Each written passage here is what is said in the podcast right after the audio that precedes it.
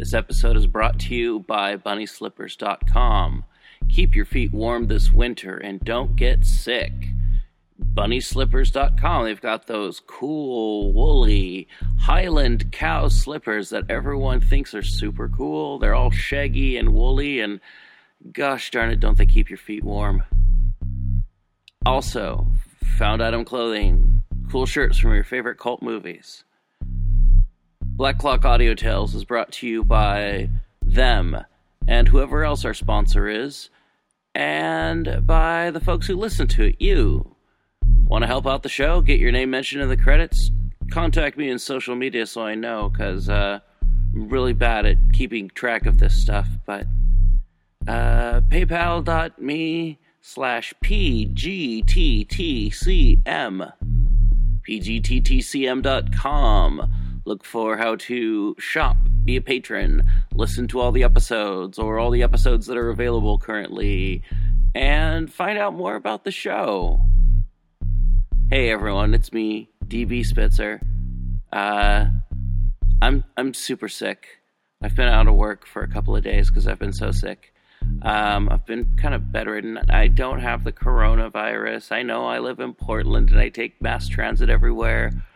Um, I've been sick for a while and I've just been pushing it too hard. And, you know, three podcasts, two jobs, and everything else that I've got going on. But anyway, so um, that doesn't mean I'm going to slow down on podcasts or anything else. I'm just going to try and take it easy and other stuff. So yeah, um, have my my computer next to me in bed, so I decided to do this because I haven't been able to get into the studio for a bit, but I have this laptop here. So sorry about the audio quality, and if you say, "Hey, what audio quality?" Oh, sorry for the audio quality in general. All right. Uh, remember, you can find the show at any podcatchers that you know and recommend it to your friends if you know something to listen to and you know just just tell them to skip the first three minutes i always set up the first three minutes for uh for this part and then that's it all right well thank you so much everyone for listening to black clock audio tales and our monthly show people's guide to the cthulhu mythos articulate warbling dave's corner of the podcast uh, dave's underground goat shenanigans and all that kind of fun stuff. Thank you again so much.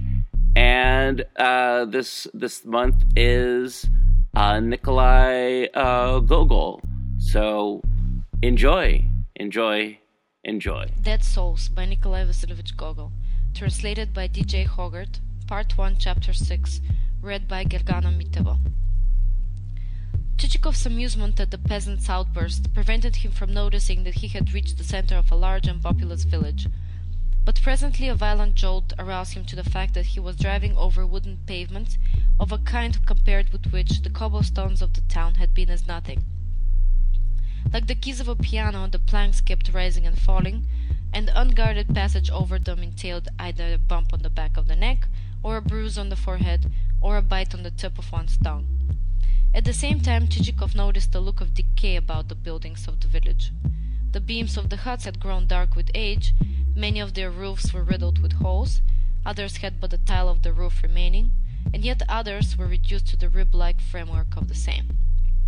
It would seem as though the inhabitants themselves had removed the lats and traverses on the very natural plea that the huts were no protection against the rain, and therefore, since the latter entered in bucketfuls, there was no particular object to be gained by sitting in such huts, when all the time there was the tavern and the high road and other places to resort to. Suddenly a woman appeared from an outbuilding, apparently the housekeeper of the mansion, but so roughly and dirtily dressed as almost to seem indistinguishable from a man. Chichikov inquired for the master of the place. He is not at home, she replied almost before her interlocutor had had time to finish. Then she added, What do you want with him? I have some business to do, said Chichikov. Then pray walk into the house, the woman advised. Then she turned upon him a back that was smeared with flour and had a long slit in the lower portion of its covering. Entering a large dark hall which reeked like a tomb, he passed into an equally dark parlor that was lighted only by such rays as contrived to filter through a crack under the door. When Chichikov opened the door in question, the spectacle of the untidiness within struck him almost with amazement. It would seem that the floor was never washed, and that the room was used as a receptacle for every conceivable kind of furniture. On a table stood a ragged chair, with beside it a clock minus a pendulum, and covered all over with cobwebs. Against the wall leant a cupboard full of old silver, glassware, and china. On a writing table inlaid with mother of pearl, which in places had broken away and left behind it a number of yellow grooves stuffed with putty, lay a pile of finely written manuscripts. An overturned marble press, turning green, an ancient book in a leather cover with red edges, a lemon dried and shrunken to the dimensions of a hazelnut, the broken arm of a chair, a tumbler containing the dregs of some liquid and three flies, the whole covered over with a sheet of notepaper, a pile of rags, two ink encrusted pens, and a yellow toothpick with which the master of the house had picked his teeth, apparently, at least before the coming of the French to Moscow. As for the walls, they were hung with a medley of pictures. Among the latter was a long engraving of a battle scene, wherein soldiers in three cornered hats were brandishing huge drums and slender lances. It lacked a glass and was set in a frame ornamented with bronze fretwork and bronze corner rings. Beside it hung a, a, huge grimly oil painting, representative of some flowers and fruit, half a watermelon, a boar's head, and the pendant form of a dead wild duck. Attached to the ceiling there was a chandelier in a holland covering, the covering so dusty as closely to resemble a huge cocoon enclosing a caterpillar.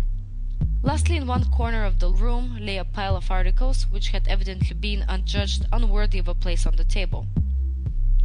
Yet what the pile consisted of it would have been difficult to say, seeing that the dust on the same was so thick that any hand which touched it would have at once resembled a glove. Prominently protruding from the pile was the shaft of a wooden spade and the antiquated sole of a shoe. Never would one have supposed that a living creature had tenanted the room, were it not that the presence of such a creature was betrayed by the spectacle of an old nightcap resting on the table. Whilst Chichikov was gazing at this extraordinary mess, a side door opened, and there entered the housekeeper who had met him near the outbuildings.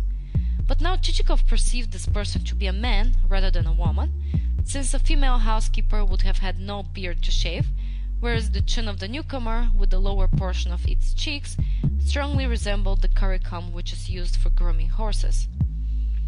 Chichikov assumed a questioning air and waited to hear what the housekeeper might have to say. The housekeeper did the same. At length, surprised at the misunderstanding, Chichikov decided to ask the first question. Is the master at home? he inquired. Yes, replied the person addressed. Then where is he? continued Chichikov. Are you blind, my good sir? retorted the other. I am the master. Involuntarily our hero stared and stared. During his travels it had befallen him to meet various types of men. Some of them it may be types which you and I have never encountered, but even to Chichikov this particular species was new. In the old man's face there was nothing very special. It was much like the wizened face of many other dotard, save that the chin was so greatly projected that whenever he spoke he was forced to wipe it with a handkerchief to avoid dribbling, and that his small eyes were not yet grown dull, but twinkled under their overhanging brows, like the eyes of mice when, with attentive ears and sensitive whiskers, they sniff the air and peer forth from their holes to see whether a cat or a boy may not be in the vicinity. No, the most noticeable feature about the man was his clothes. In no way could it have been guessed of what his coat was made, for both its sleeves and its skirts were so ragged and filthy as to defy description. While instead of two posterior tails, there dangled four of those appendages, with projecting from them a torn newspaper. Also, around his neck there was wrapped something which might have been a stocking, a garter, or a stomacher, but was certainly not a tie. In short, had Chichikov chanced to encounter him at the church door, he would have bestowed upon him a copper or two, for to do our hero justice he had a sympathetic heart, and never refrained from presenting a beggar with alms. But in the present case, there was standing before him not a mendicant, but a landowner, and a landowner possessed of fully a thousand serfs, the superior of all his neighbors in wealth of flour and grain, and the owner of storehouses and so forth, that were crammed with homespun cloth and linen, tanned and undressed sheepskins, dried fish, and every conceivable species of produce. Nevertheless, such a phenomenon is rare in Russia, where the tendency is rather to prodigality than to parsimony. For several minutes Plushkin stood mute, while Chichikov remained so dazed with the appearance of the host and everything else in the room that he too could not begin a conversation, but stood wondering how best to find words in which to explain the object of his visit. For a while he thought of expressing himself to the effect that, having heard so much of his host's benevolence and other rare qualities of spirit, he had considered it his duty to come and pay a tribute of respect. But presently even he came to the conclusion that this would be overdoing the thing, and after another glance round the room, decided that the phrase benevolence and other rare qualities of spirit might to the advantage give place to economy and genius for method. Accordingly, the speech mentally composed, he said aloud that, having heard of Plushkin's talents for thrifty and systematic management, he had considered himself bound to make the acquaintance of his host and to present him with his personal compliments. I need hardly say that Chichikov could easily have alleged a better reason, had any better one happened at the moment to have come to his head. With toothless gums, Plushkin murmured something in reply, but nothing is known as to its precise terms beyond that it included a statement that the devil was at liberty to fly away with Chichikov's sentiments. However, the laws of Russian hospitality do not permit even of a miser infringing their rules, wherefore Plushkin added to the foregoing a more civil invitation to be seated. It is long since I last received a visitor, he went on. Also, I feel bound to say that I can see little good in their coming. Once introduced the abominable custom of folk paying calls, and forward there will ensue such a ruin to the management of estates that landowners will be forced to feed their horses on hay. Not for a long, long time have I eaten a meal away from home, although my own kitchen is a poor one and has its chimney in such a state that were it to become overheated, it would instantly catch fire. What a brute! thought Chichikov. I am lucky to have got through so much pastry and stuffed shoulder of mutton at Sobakevich's. Also, went on Plushkin, I am ashamed to say that hardly a wisp of fodder does the place contain. But how can I get fodder? My lands are small, and the peasantry, lazy fellows, hate work, and think of nothing but the tavern. In the end, therefore, I shall be forced to go and spend my old age in roaming about the world. But I have heard, I have been told that you possessed over a thousand serfs, said Chichikov. Who told you that? No matter who it was, you would have been justified in giving him the lie. He must have been a jester who wanted to make a fool of you. A thousand souls, indeed. Why, just reckon the taxes on them, and see what there would be left. For those three years that accursed fever has been killing off my serfs wholesale. Wholesale, you say? echoed Chichikov, greatly interested. Yes, wholesale, replied the old man. Then might I ask you the exact number? Fully eighty. Surely not. But it is so. Then might I ask whether it is from the date of the last census revision that you are reckoning these souls? Yes, damn it. And since that date I have been bled for taxes upon a hundred and twenty souls in all. Indeed, upon a hundred and twenty souls in all. And Chichikov's surprise and elation were such that, this said, he remained sitting open-mouthed. Yes, good sir, replied Plushkin. I am too old to tell you lies, for I have been I have passed my seventieth year. Somehow he seemed to have taken offence at Chichikov's almost joyous exclamation, wherefore the guest hastened to heave a profound sigh, and to observe that he sympathized to the full with his host's misfortunes. But sympathy does not put anything into one's pocket, retorted Plushkin. For instance, I have a kinsman who is constantly plaguing me. He's a captain in the army, damn him, and all day he does nothing but call me dear uncle and kiss my hand and express sympathy until I'm forced to stop my ears. You see, he has squandered all his money upon his brother officers, as well as made a fool of himself with an actress. So now he spends his time in telling me that he has a sympathetic heart.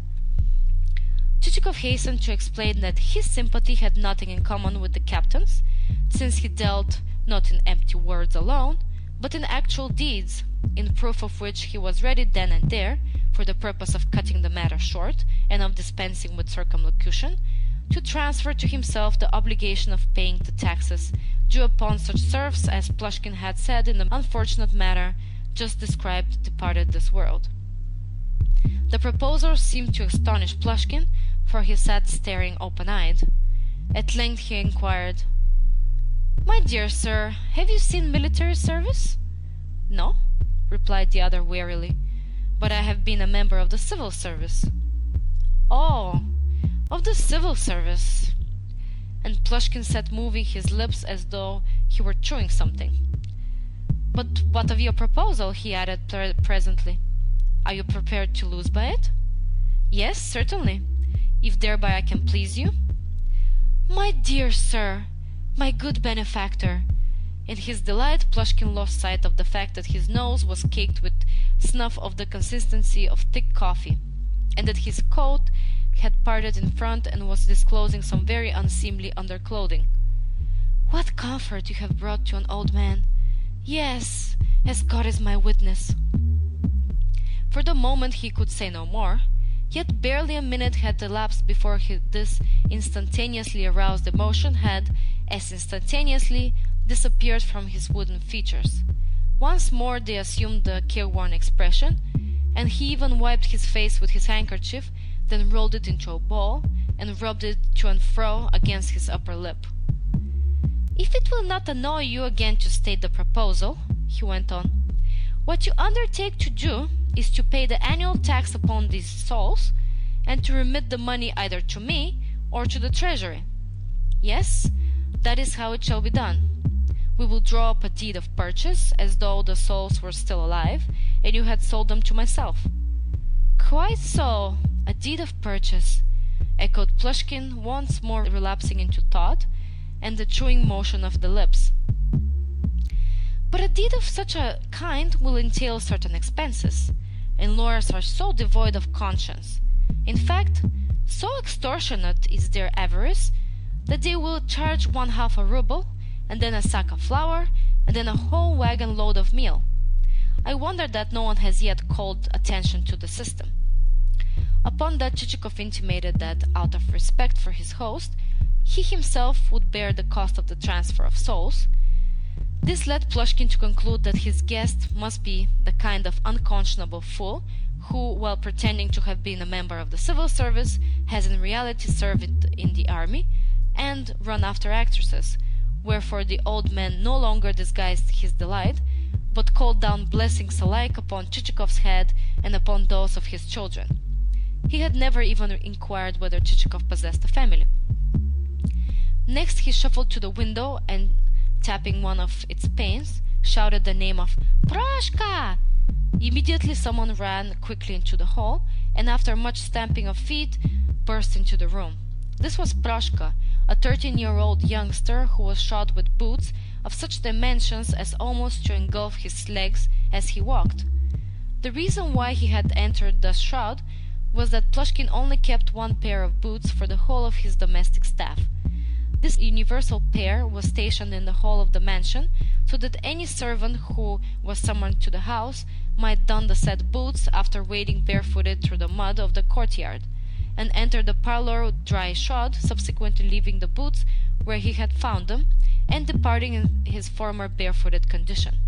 Indeed, had any one, on a slushy winter's morning, glanced from a window into the said courtyard, he would have seen Plushkin servitors performing salutary feats worthy of the most vigorous of stage dancers. "Look at that boy's face!" said Plushkin to Chichikov as he pointed to Proshka. "It is stupid enough, yet, lay another anything aside, and in the trice he would have stolen it. Well, my lad, what do you want?" He paused a moment or two, but Proshka made no reply. "Come, come!" went the old man set out the samovar, and then give Mavra the key to the storeroom. Here it is. and tell her to get out some loaf of sugar for tea. Here. Wait another moment, fool! Is the devil in your legs that you itch so to be off? Listen to what more I have to tell you. Tell Mavra that the sugar on the outside of the loaf has gone bad, so that she must scrape it off with a knife, and not throw away the scrapings, but give them to the poultry. Also, see that you yourself don't go into the storeroom, or I will give you a birching that you won't care for. Your appetite is good enough already, but a better one won't hurt you. Don't even try to go into the storeroom, for I shall be watching you from this window. You see, the old man added to Chichikov, one can never trust these fellows. Presently, when Proshka and the boots had departed, he fell to gazing at his guest with an equally distrustful air, since certain features in Chichikov's benevolence now struck him as a little open to question, and he had begun to think to himself, After all, the devil only knows who he is, whether a braggart like most of these spendthrifts, or a fellow who is lying merely in order to get some tea out of me.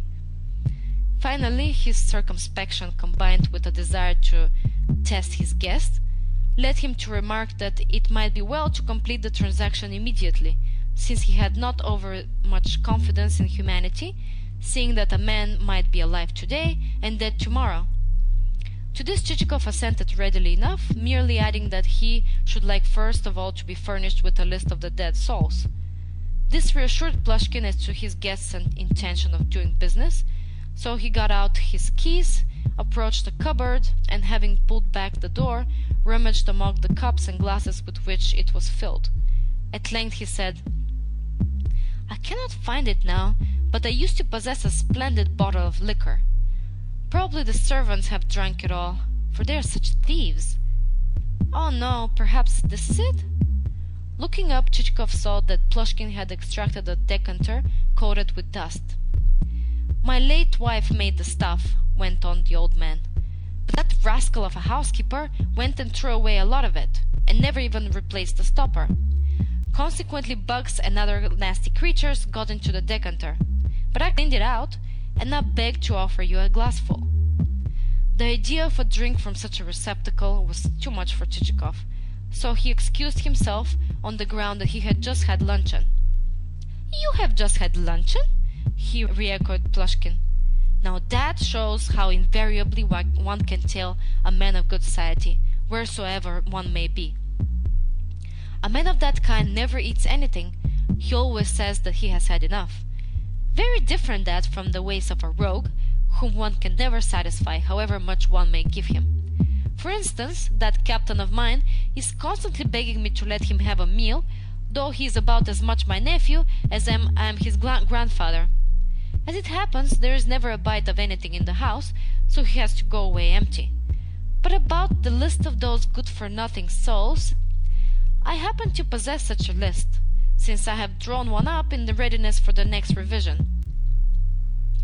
With that Plushkin donned his spectacles and once more started to rummage in the cupboard, and to smother his guest with dust as he untied successive packages of papers, so much so that his victim burst out sneezing. Finally, he extracted a much scribbled document in which the names of the deceased peasants lay as close packed as a cloud of midgets for there was a hundred and twenty of them in all. Chichikov grinned with joy at the sight of the multitude. Stuffing the list into his pocket, he remarked that to complete the transaction it would be necessary to return to the town. To the town? repeated Plushkin. But why? Moreover, how could I leave the house?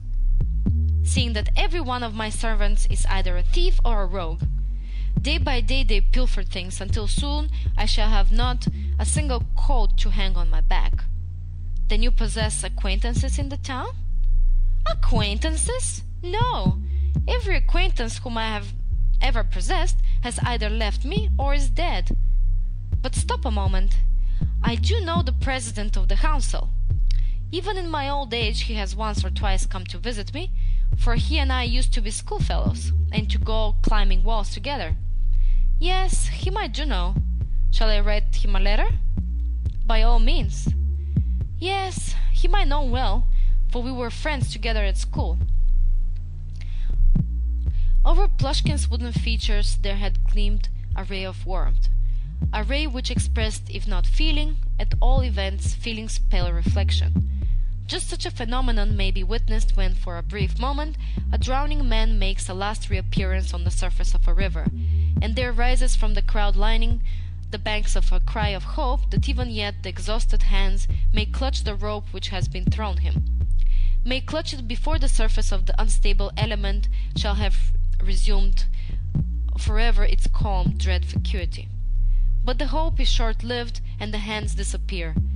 Even so did Plushkin's face, after its momentary manifestation of feeling, become meaner and more insensible than ever.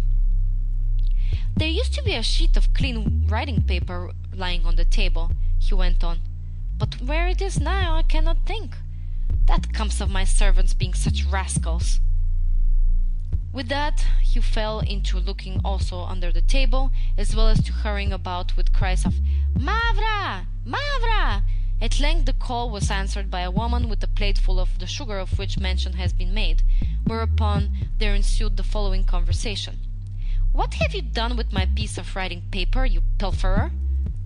I swear that I have seen no paper except the bit with which you covered the glass. Your very face tells me that you have made off with it. Why should I make off with it? It would be of no use to me, for I can neither read nor write. You lie. You have taken it away for the sexton to scribble upon. Well, if the sexton wanted a paper, he could get some for himself. Neither he nor I have set eyes upon your piece. Ah, wait a bit for the judgment day. You will be roasted by devils on iron spits. Just see if you are not. But why should I be roasted when I have never even touched the paper? You might accuse me of any other fault than theft. Nay, the devil shall roast you, sure enough. They will say to you, Bad woman, we are doing this because you robbed your master, and then stroke up the fire still hotter. Nevertheless, I shall continue to say, You're roasting me for nothing, for I have stolen nothing at all. Why, there it is, lying on the table, you have been accusing me for no reason whatever. And sure enough, the sheet of paper was lying before Plushkin's very eyes. For a moment or two he chewed silently. Then he went on. Well, and what are you making such a noise about? If one says a single word to you, you answer back with ten. Go and fetch me a candle to seal a letter with. And mind you, bring a tallow candle, for it will not cost so much as the other sort. And bring me a match too. Mavra departed, and Plushkin seating himself and taking up a pen, sat turning the sheet of paper over and over, as though in doubt whether to tear from it yet another morsel.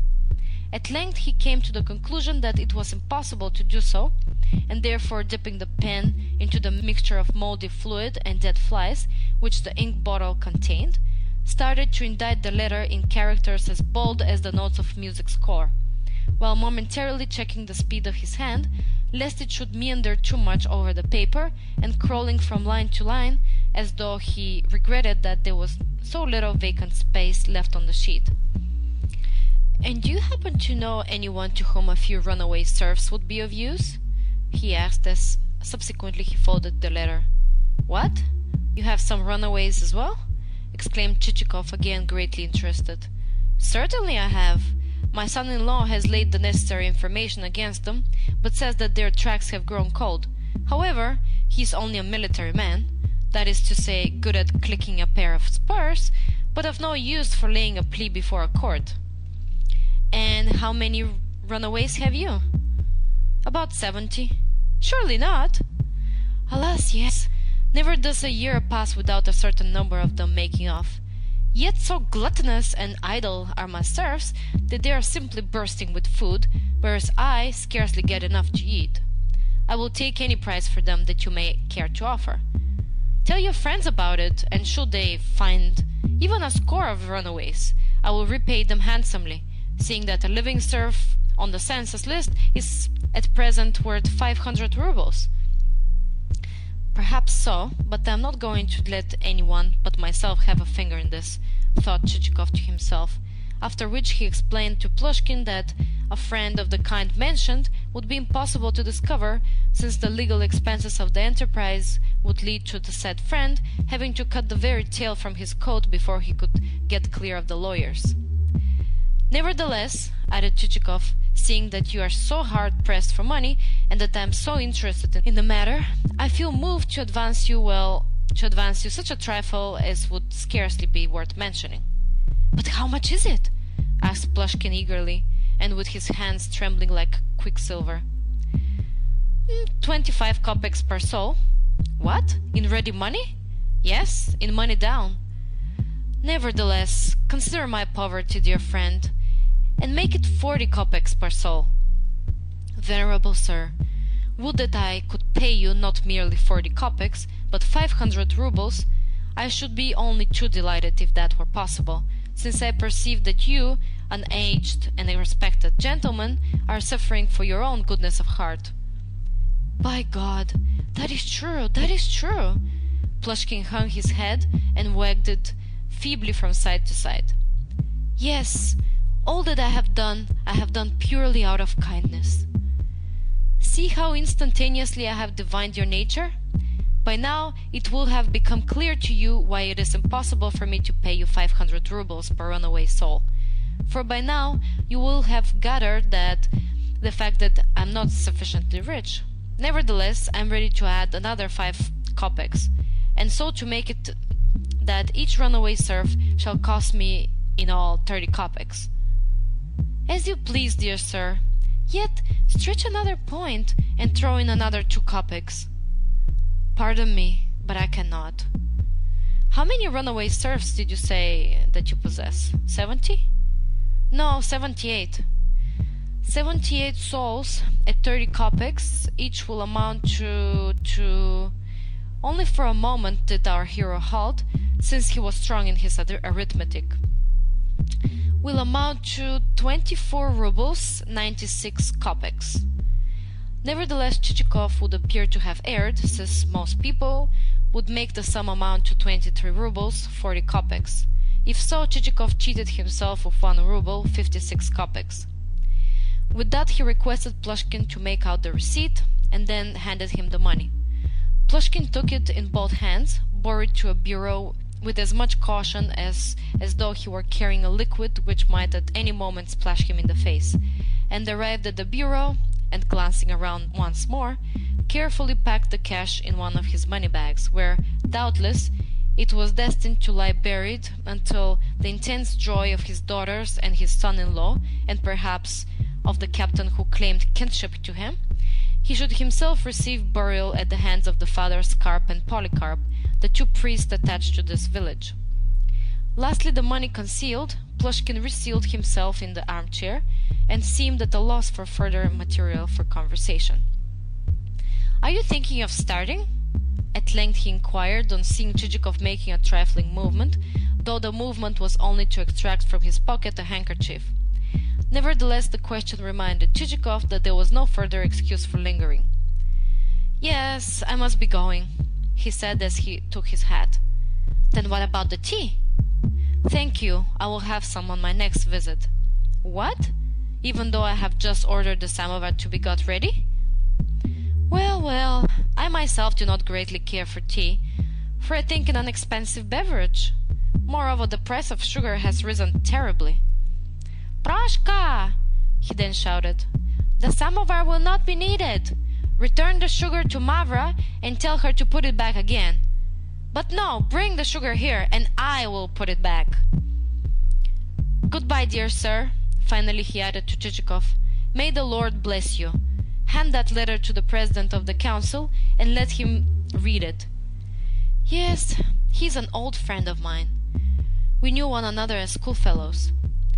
With that, this strange phenomenon, this withered old man, escorted his guest to the gates of the courtyard, and after the guest had departed, ordered the gates to be closed, made the round of the outbuildings for the purpose of ascertaining whether the numerous watchmen were at their posts, peered into the kitchen, where, under the pretence of seeing whether his servants were being properly fed, he made a light meal of cabbage soup and gruel, rated the servants soundly for their thievishness and general bad behavior, and then returned to his room, Meditating in solitude, he fell to thinking how best he could contrive to recompense his guest for the latter's measureless benevolence. I will present him, he thought to himself, with a watch.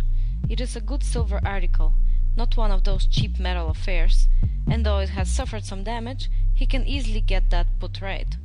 A young man always needs give a watch to his betrothed. No, he added after further thought, I will leave him the watch in my will, as a keepsake. Meanwhile, our hero was bowling along in high spirit. Such an unexpected acquisition both of dead souls and of runaway serfs had come as a windfall. Even before reaching Plushkin's village, he had had a presentiment that he would do successful business there, but not business of such preeminent profitableness as had actually resulted. As he proceeded, he whistled, hummed with hand placed trumpet-wise to his mouth, and ended by bursting into a burst of melody so striking that Selifan, after listening for a while, nodded his head and exclaimed, My word, but the master can sing! By the time they reached the town, darkness had fallen, and changed the character of the scene. The britchka bounded over the cobblestones, and at length turned into the hostess' courtyard, where the travellers were met by Petrushka. With one hand holding back the tails of his coat, which he never liked to see fly apart, the valet assisted his master to alight. The waiter ran out with a candle in hand and napkin on shoulder. Whether or not Petrushka was glad to see the barin return, it is impossible to say. But at all events, he exchanged a wink with Selifan, and his ordinary morose exterior seemed momentarily to brighten. Then you have been travelling far, sir? said the waiter, as he led the way upstairs. Yes, said Chichikov. What has happened here in the meanwhile? Nothing, sir, replied the waiter, bowing, except that last night there arrived a military lieutenant. He has got room number sixteen. A lieutenant? Yes, he came from Ryazan, driving three grey horses. On entering his room, Chichikov clapped his hand to his nose and asked his valet why he had never had the windows opened. But I did have them opened, replied Petrushka. Nevertheless, this was a lie, as Chichikov well knew, though he was too tired to contest the point. After ordering and consuming a light supper of sucking pig, he undressed, plugged beneath the bedclothes, and sank into the profound slumber which comes only to such fortunate folk as are troubled neither by mosquitoes, nor fleas, nor excessive activity of brain. End of part 1, chapter 6.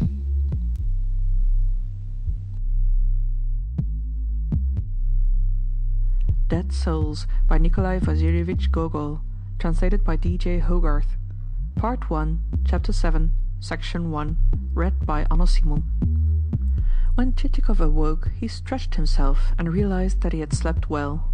For a moment or two he lay on his back, and then suddenly clapped his hands at the recollection that he was now owner of nearly four hundred souls.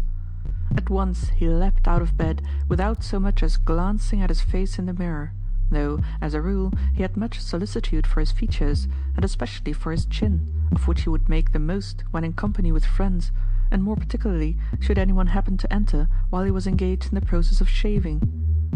"Look how round my chin is," was his usual formula. On the present occasion, however, he looked neither at chin nor at any other feature, but at once donned his flower embroidered slippers of morocco leather the kind of slippers in which, thanks to the Russian love for a dressing gown's existence, the town of Torzhok does such a huge trade and, clad only in a meagre shirt, so far forgot his elderliness and dignity as to cut a couple of capers after the fashion of a Scottish Highlander alighting neatly each time on the flat of his heels. Only when he had done that did he proceed to business. Planting himself before his dispatch box, he rubbed his hands with a satisfaction worthy of an incorruptible rural magistrate when adjourning for luncheon, after which he extracted from the receptacle a bundle of papers. These he had decided not to deposit with a lawyer, for the reason that he would hasten matters, as well as save expense, by himself framing and fair copying the necessary deeds of indenture. and since he was thoroughly acquainted with the necessary terminology, he proceeded to inscribe in large characters the date, and then in smaller ones his name and rank. By two o'clock the whole was finished, and as he looked at the sheets of names representing bygone peasants who had ploughed, worked at handicrafts, cheated their masters, fetched, carried, and got drunk, though some of them may have behaved well, there came over him a strange, unaccountable sensation.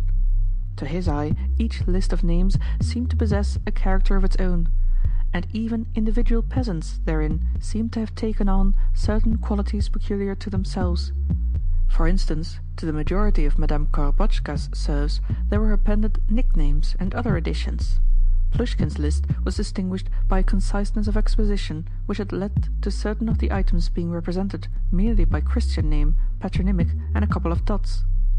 And Sobakevich's list was remarkable for its amplitude and circumstantiality, in that not a single peasant had such of his peculiar characteristics omitted as that the deceased had been excellent at joinery, or sober and ready to pay attention to his work. Also, in Sobakevich's list there was recorded who had been the father and the mother of each of the deceased, and how those parents had behaved themselves. Only against the name of a certain Thedotov was there inscribed, Father unknown, mother the maidservant Kapitolina, morals and honesty good. These details communicated to the document a certain air of freshness. They seemed to connote that the peasants in question had lived but yesterday. As Chichikov scanned the list, he felt softened in spirit, and said with a sigh, My friends, what a concourse of you is here! How did you all pass your lives, my brethren, and how did you all come to depart hence? As he spoke, his eyes halted at one name in particular, that of the same Peter Saveliev Neuvazhai Korito, who had once been the property of the widow Korobotchka.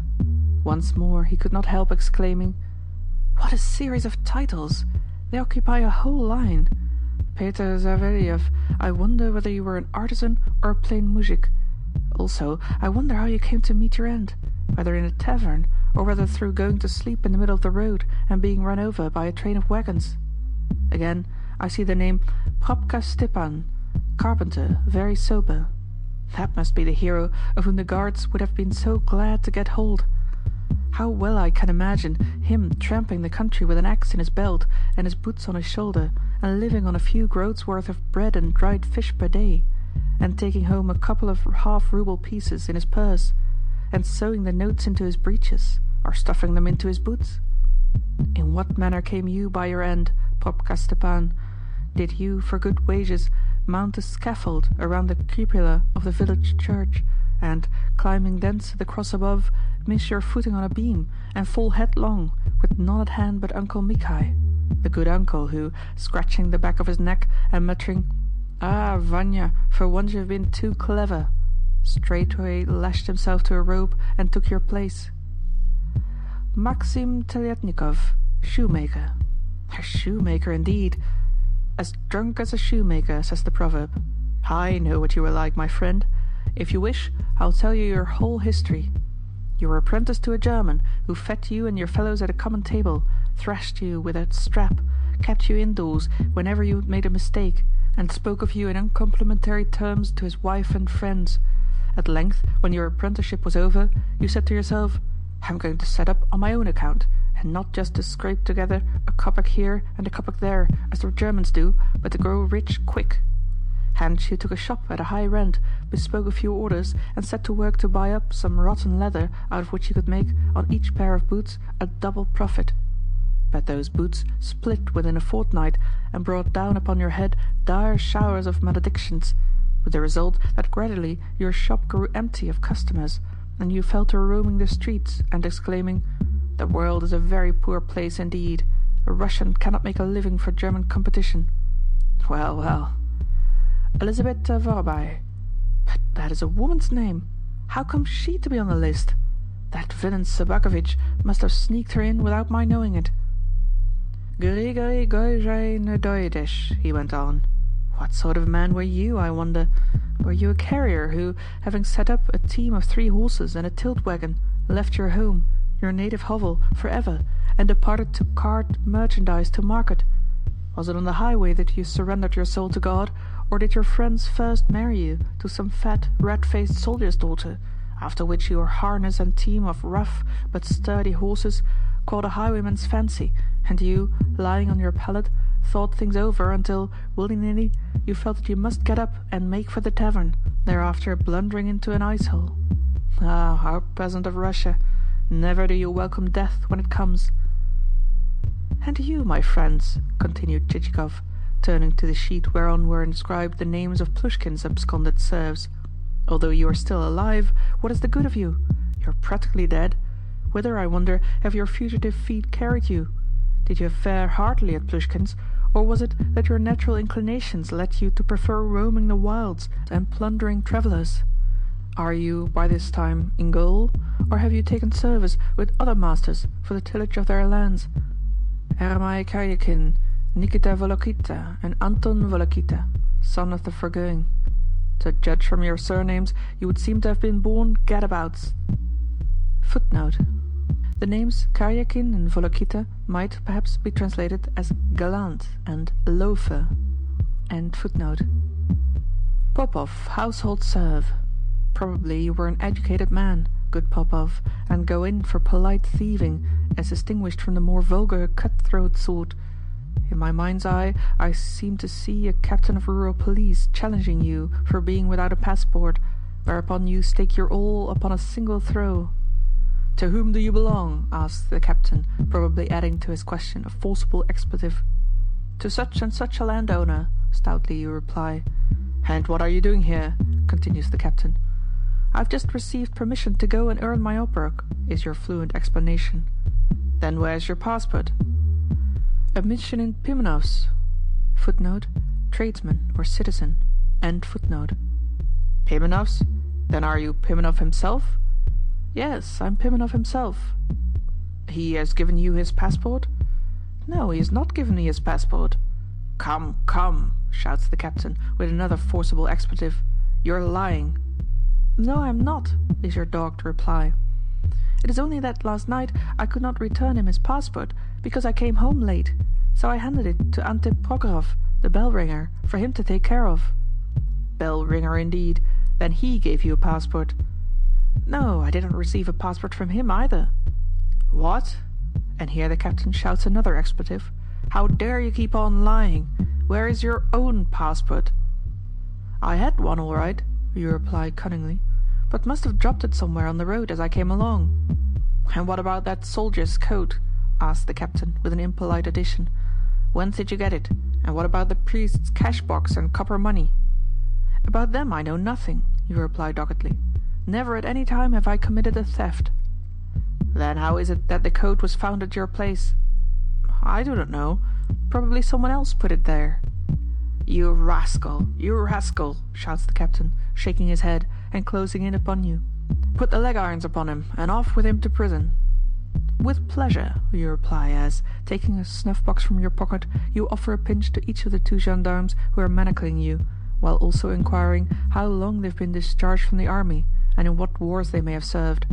And in prison you remain until your case comes on, when the justice orders you to be removed from Tsarovkok to such and such another prison, and a second justice orders you to be transferred thence to Vizhyegonsk or somewhere else, and you go flitting from goal to goal, and saying each time, as you eye your new habitation, the last place was a good deal cleaner than this one is, and one could play babki there, and stretch one's legs, and see a little society.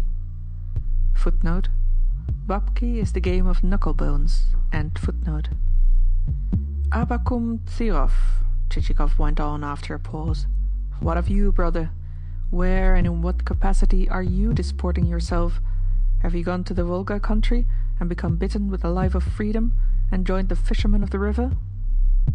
Here, breaking off, Chichikov relapsed into silent meditation. Of what was he thinking as he sat there? Was he thinking of the fortunes of Abakum Thirov, or was he meditating as meditates every Russian when his thoughts once turn to the joys of an emancipated existence? Ah, well, he sighed, looking at his watch. It has now gone twelve o'clock. Why have I so forgotten myself? There is still much to be done, yet I go shutting myself up and letting my thoughts wander. What a fool I am! So saying, he exchanged his Scottish costume, of a shirt and nothing else, for attire of a more European nature, after which he pulled tight the waistcoat over his ample stomach, sprinkled himself with eau de cologne, stuck his papers under his arm, took his fur cap, and set out for the municipal offices, for the purpose of completing the transfer of souls. The fact that he hurried along was not due to a fear of being late, seeing that the president of the local council was an intimate acquaintance of his, as well as a functionary who could shorten or prolong an interview at will, even as Homer's Zeus was able to shorten or to prolong a night or a day whenever it became necessary to put an end to the fighting of his favorite heroes or to enable them to join battle but rather to a feeling that he would like to have the affair concluded as quickly as possible seeing that, throughout, it had been an anxious and difficult business. Also, he could not get rid of the idea that his souls were unsubstantial things, and that therefore, under the circumstances, his shoulders had better be relieved of their load with the least possible delay. Pulling on his cinnamon-coloured, bear-lined overcoat as he went, he had just stepped thoughtfully into the street when he collided with a gentleman dressed in a similar coat and an ear-lappetted fur cap. Upon that the gentleman uttered an exclamation. Behold, it was Manilov! At once the friends became folded in a strenuous embrace, and remained so locked for fully five minutes. Indeed, the kisses exchanged were so vigorous that both suffered from toothache for the greater portion of the day. Also, Manilov's delight was such that only his nose and lips remained visible; the eyes completely disappeared. Afterwards he spent about a quarter of an hour in holding Chichikov's hand and chafing it vigorously.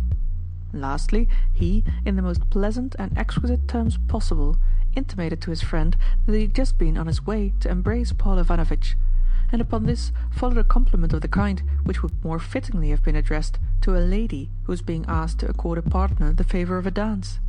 Chichikov had opened his mouth to reply though even he felt at a loss how to acknowledge what had just been said, when Manilov cut him short by producing from under his coat a roll of paper tied with red riband.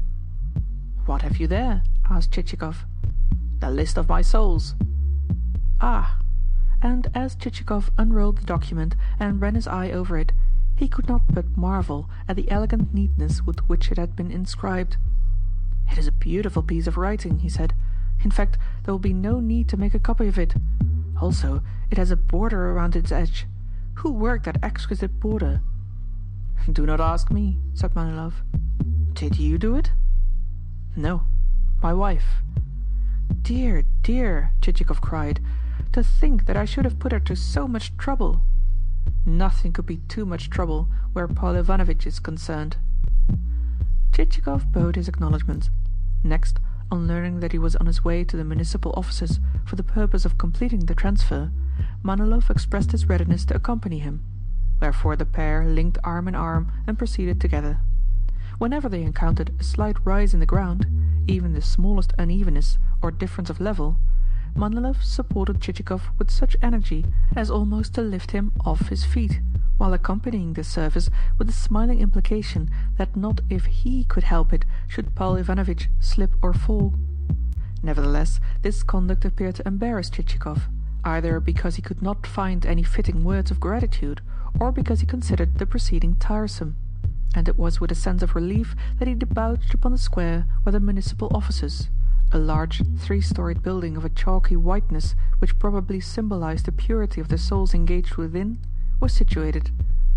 No other building in the square could vie with them in size, seeing that the remaining edifices consisted only of a sentry box, a shelter for two or three cabmen, and a long hoarding, the latter adorned with the usual bills, posters, and scrawls in chalk and charcoal.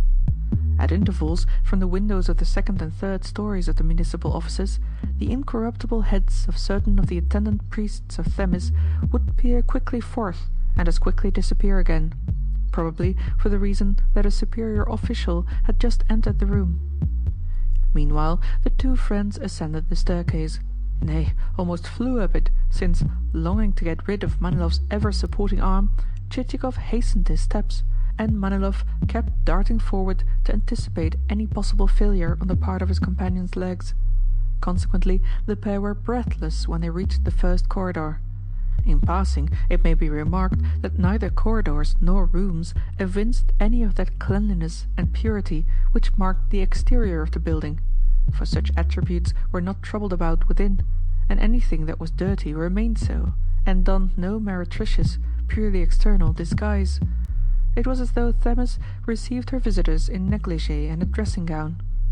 The author would also give a description of the various offices through which our hero passed, were it not that he, the author, stands in awe of such legal haunts. End of Part 1, Chapter 7, Section 1. Dead Souls by Nikolai Vasilievich Gogol. Translated by D.J. Hogarth. Part 1, Chapter 7, Section 2. Approaching the first desk which he happened to encounter, Chichikov inquired of the two young officials who were seated at it whether they would kindly tell him where business relating to serf indenture was transacted. Of what nature precisely is your business? countered one of the youthful officials as he turned himself round. I desire to make an application. In connection with a purchase? Yes. But as I say, I should like first to know where I can find the desk devoted to such business. Is it here or elsewhere? You must state what it is you have bought and for how much. Then we shall be happy to give you the information. Chichikov perceived that the official's motive was merely one of curiosity, as often happens when young chinovnik desire to cut a more important and imposing figure than is rightfully theirs. Look here, young sirs, he said. I know for a fact that all serf business, no matter to what value, is transacted at one desk alone. Consequently, I again request you to direct me to that desk. Of course, if you do not know your business, I can easily ask someone else. To this, the chinovniks made no reply beyond pointing towards a corner of the room where an elderly man appeared to be engaged in sorting some papers. Accordingly, Chichikov and Manilov threaded their way in his direction through the desks, whereupon the elderly man became violently busy. Would you mind telling me, said Chichikov, bowing, whether this is the desk for serf affairs? The elderly man raised his eyes and said stiffly, This is not the desk for serf affairs. Where is it then? In the serf department. And where might the serf department be? In charge of Ivan Antonovitch. And where is Ivan Antonovitch? The elderly man pointed to another corner of the room, whither Chichikov and Manilov next directed their steps. As they advanced, Ivan Antonovitch cast an eye backwards and viewed them askance. Then, with renewed ardor, he resumed his work of writing. Would you mind telling me, said Chichikov, bowing, whether this is the desk for serf affairs? It appeared as though Ivan Antonovitch had not heard, so completely did he bury himself in his papers and return no reply. Instantly it became plain that he was at least of an age of discretion, and not one of your jejune chatterboxes and harum-scarums. For, although his hair was still thick and black, he had long ago passed his fortieth year. His whole face tended towards the nose. It was what, in common parlance, is known as a pitcher mug. Would you mind telling me, repeated Chichikov, whether this is the desk for serf affairs? That it is, said Ivan Antonovitch, again lowering his jug-shaped jowl and resuming his writing. Then I should like to transact the following business. From various landowners in this canton I have purchased a number of peasants for transfer. Here is the purchase list, and it needs but to be registered. Have you also the vendors here? Some of them. And from the rest I have obtained powers of attorney. And have you your statement of application? Yes. I desire, indeed it is necessary for me to do so, to hasten matters a little. Could the affair therefore be carried out through today? Today? Oh, dear no, said Ivan Antonovitch. Before that can be done, you must furnish me with further proofs that no impediments exist. Then, to expedite matters, let me say that Ivan Grigorievitch, the president of the council, is a very intimate friend of mine. Possibly, said Ivan Antonovitch without enthusiasm. But Ivan Grigorievitch alone will not do.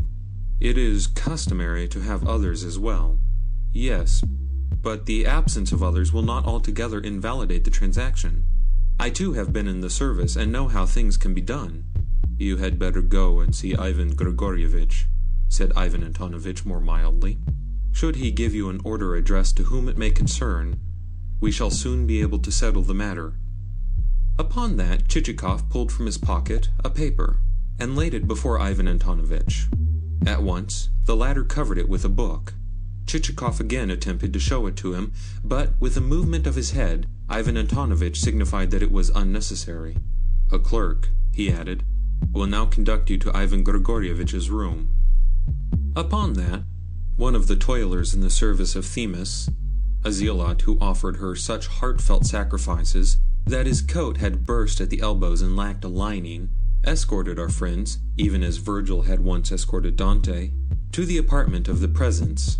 In this sanctum were some massive armchairs, a table laden with two or three fat books, and a large looking glass.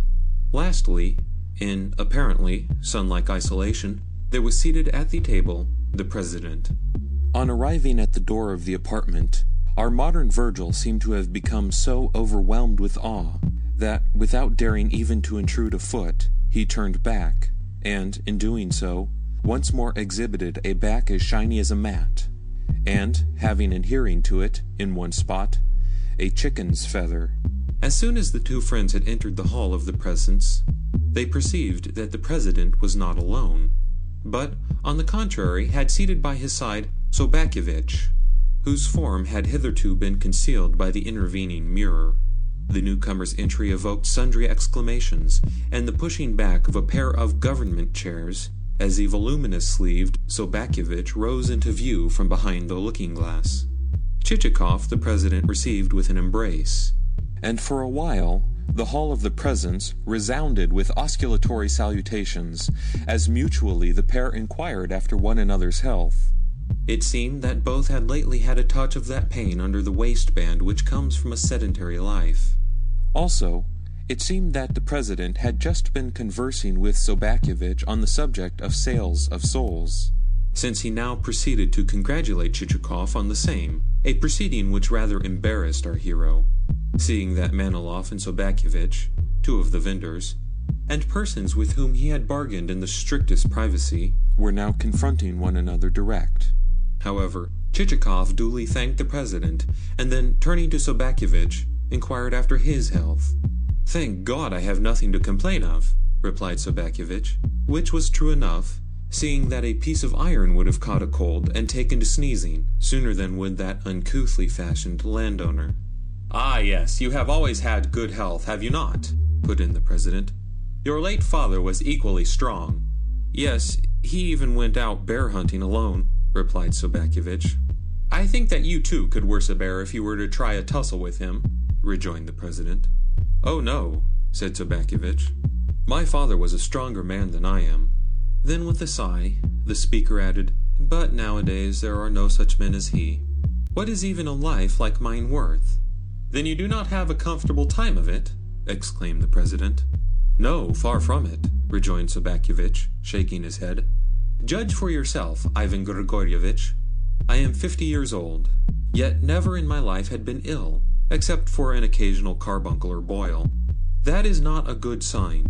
Sooner or later I shall have to pay for it. And he relapsed into melancholy.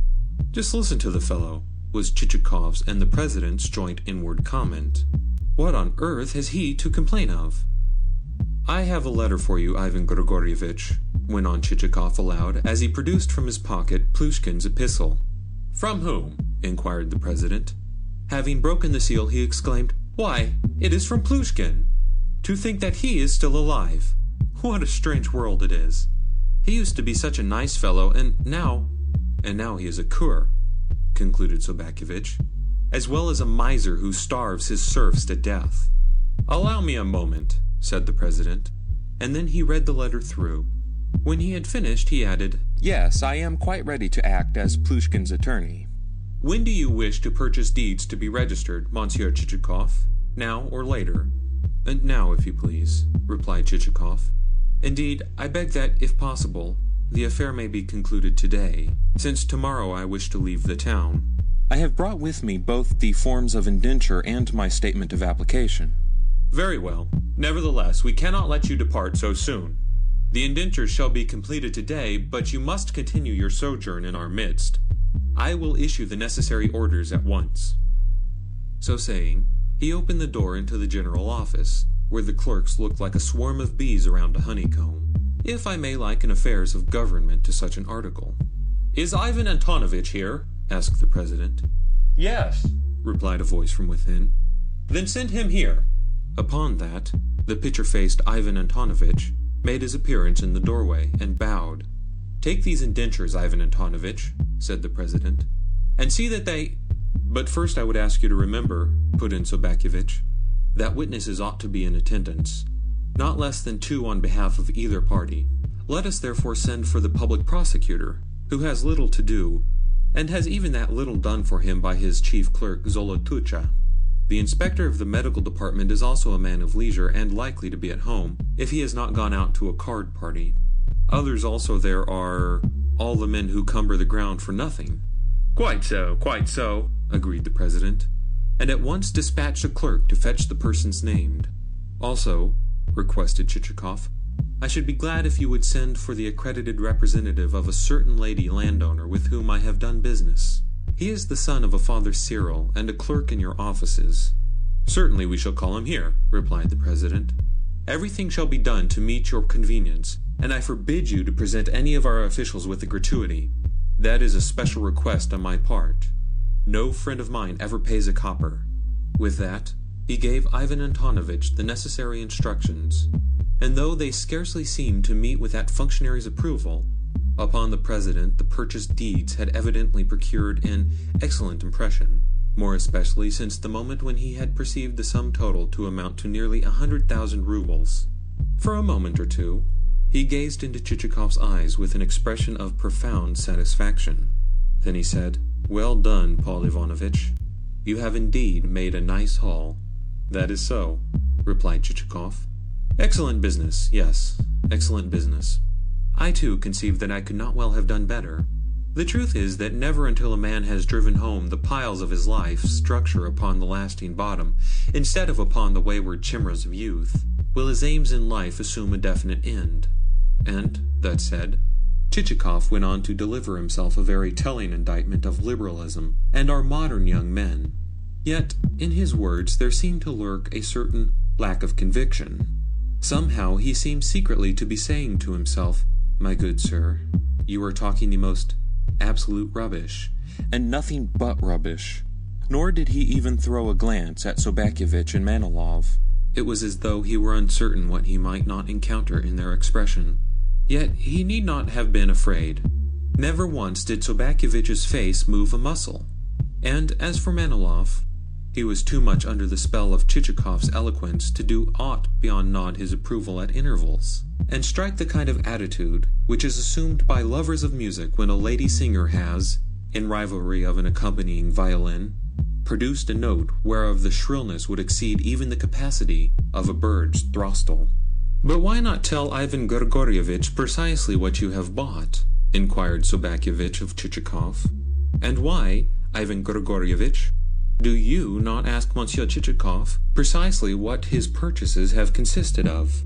What a splendid lot of serfs, to be sure. I myself have sold him my wheelwright, Michiev. What? You have sold him Michiev? exclaimed the president. I know the man well. He is a splendid craftsman, and on one occasion made me a droshky, a sort of low four wheeled carriage. Only, only, well, lately didn't you tell me that he is dead? Then Michiev is dead? re echoed Sobakevitch, coming perilously near to laughing. Oh, dear no. That was his brother. Michiev himself is very much alive, and in even better health than he used to be. Any day he could knock you up a britchka such as you could not procure even in Moscow. However, he is now bound to work for only one master. Indeed, a splendid craftsman, repeated the president. My only wonder is that you can have brought yourself to part with him. Then think you that Michiev is the only serf with whom I have parted? Nay, for I have parted also with Probka Stepan, my carpenter, with Milushkin, my bricklayer, and with Telyatnikov, my bootmaker. Yes, the whole lot I have sold. And to the president's inquiry why he had so acted, seeing that the serfs named were all skilled workers and indispensable to a household, Sobakevitch replied that a mere whim had led him to do so, and thus the sale had owned its origin to a piece of folly. Then he hung his head as though already repenting of his rash act, and added, Although a man of gray hairs, I have not yet learned wisdom. But, inquired the president further, how comes it about, Paul Ivanovitch, that you have purchased peasants apart from land? Is it for transferment elsewhere that you need them? Yes. Very well, then. That is quite another matter. To what province of the country? To the province of Kherson. Indeed. That region contains some splendid land, said the president, whereupon he proceeded to expatiate on the fertility of the Kherson pastures. And have you much land there? he continued. Yes, quite sufficient to accommodate the serfs whom I have purchased. And is there a river on the estate, or a lake? Both. After this reply, Chichikov involuntarily threw a glance at Sobakevitch, and though the landowner's face was as motionless as ever, the other seemed to detect in it, You liar! Don't tell me that you own both river and a lake, as well as the land which you say you do. Whilst the foregoing conversation had been in progress, various witnesses had been arriving on the scene. They consisted of the constantly blinking public prosecutor, the inspector of the medical department, and others. All, to quote Sobakevitch, men who cumbered the ground for nothing. With some of them, however, Chichikov was altogether unacquainted, since certain substitutes and supernumeraries had to be pressed into the service from among the ranks of the subordinate staff. There also arrived, in answer to the summons, not only the son of Father Cyril before mentioned, but also Father Cyril himself. Each witness appended to his signature a full list of his dignities and qualifications. One man in printed characters, another in flowing hand, a third in topsy turvy characters of a kind never before seen in the Russian alphabet, and so forth.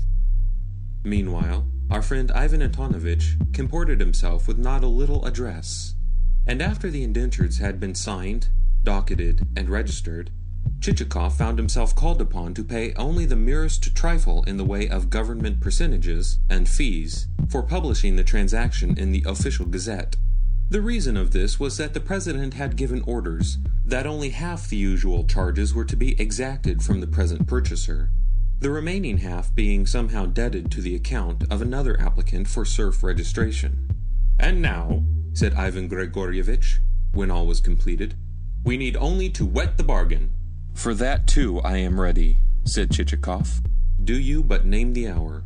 If, in return for your most agreeable company, I were not to set a few champagne corks flying, I should indeed be in default. But we are not going to let you charge yourself for anything whatsoever. We must provide the champagne, for you are our guest, and it is for us, it is our duty, it is our bounden obligation to entertain you. Look here, gentlemen, let us adjourn to the house of the chief of police. He is the magician who needs but to wink when passing a fishmonger's or a wine merchant's. Not only shall we fare well at his place, but also we shall get a game of whist. To this proposal, no one had any objections to offer, for the merest mention of the fish shop aroused the witnesses' appetite. Consequently, the ceremony being over, there was a general reaching for hats and caps.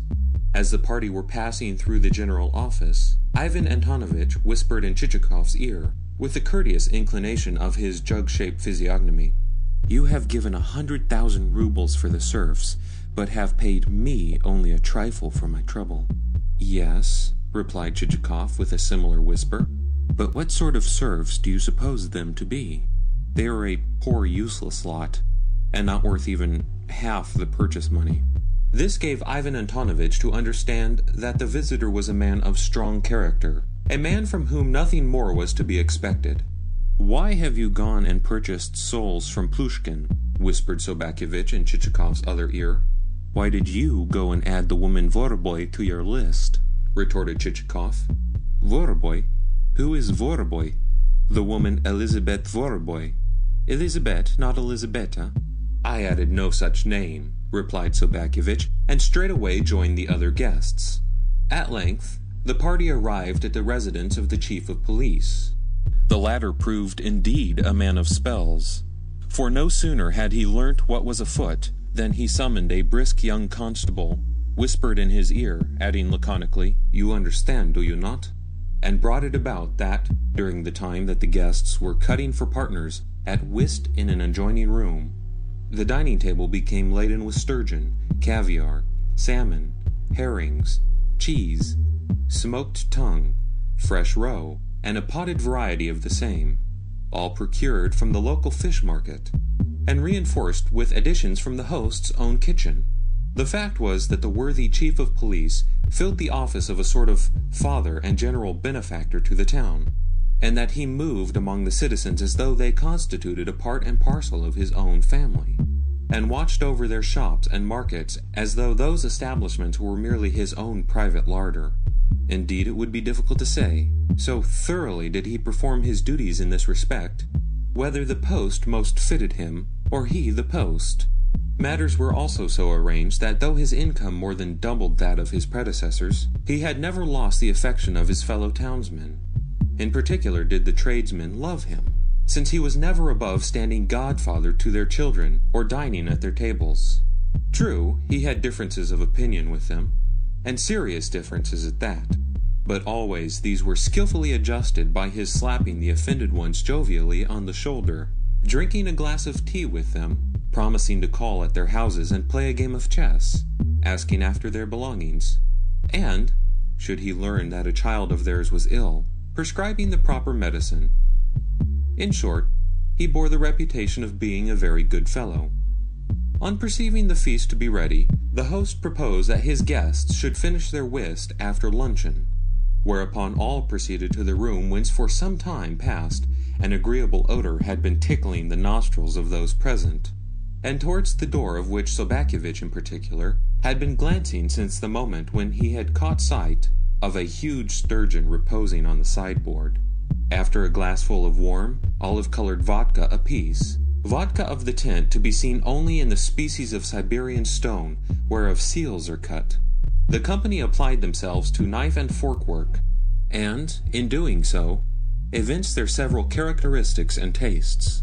For instance, Sobakevitch, disdaining lesser trifles, tackled the large sturgeon, and, during the time that his fellow guests were eating minor comestibles and drinking and talking, contrived to consume more than a quarter of the whole fish, so that, on the host remembering the creature, and, with fork in hand, leading the way in its direction and saying, What, gentlemen, think you of this striking product of nature?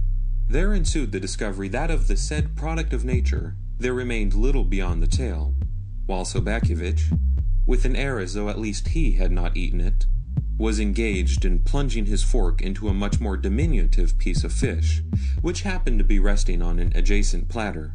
After his divorce from the sturgeon, Sobakevitch ate and drank no more, but sat frowning and blinking in an armchair. Apparently, the host was not a man who believed in sparing the wine, for the toasts drunk were innumerable. The first toast, as the reader may guess, was quaffed to the health of the new landowner of Kherson, the second to the prosperity of his peasants and their safe transferment, and a third to the beauty of his future wife, a compliment which brought to our hero's lips a flickering smile.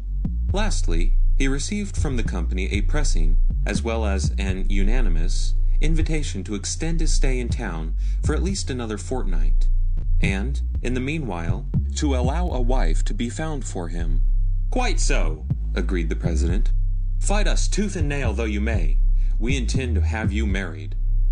You have happened upon us by chance, and you shall have no reason to repent of it. We are in earnest on this subject. But why should I fight you tooth and nail? said Chichikov, smiling. Marriage would not come amiss to me, were I but provided with a betrothed. Then a betrothed you shall have. Why not? We will do as you wish. Very well, assented Chichikov. Bravo! Bravo! the company shouted. Long live Paul Ivanovitch! Hurrah! Hurrah!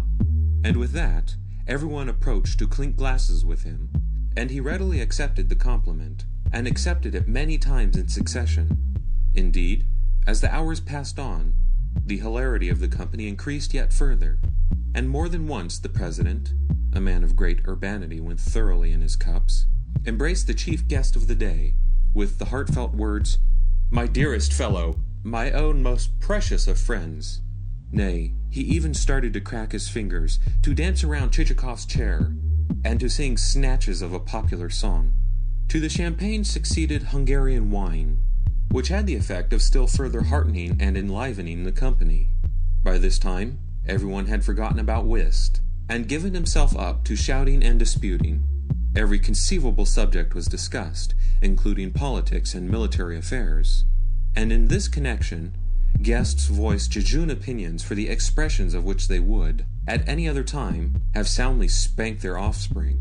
Chichikov, like the rest, had never before felt so gay, and, imagining himself really and truly to be the landowner of Kherson, spoke of various improvements in agriculture, of the three field system of tillage. Begin footnote.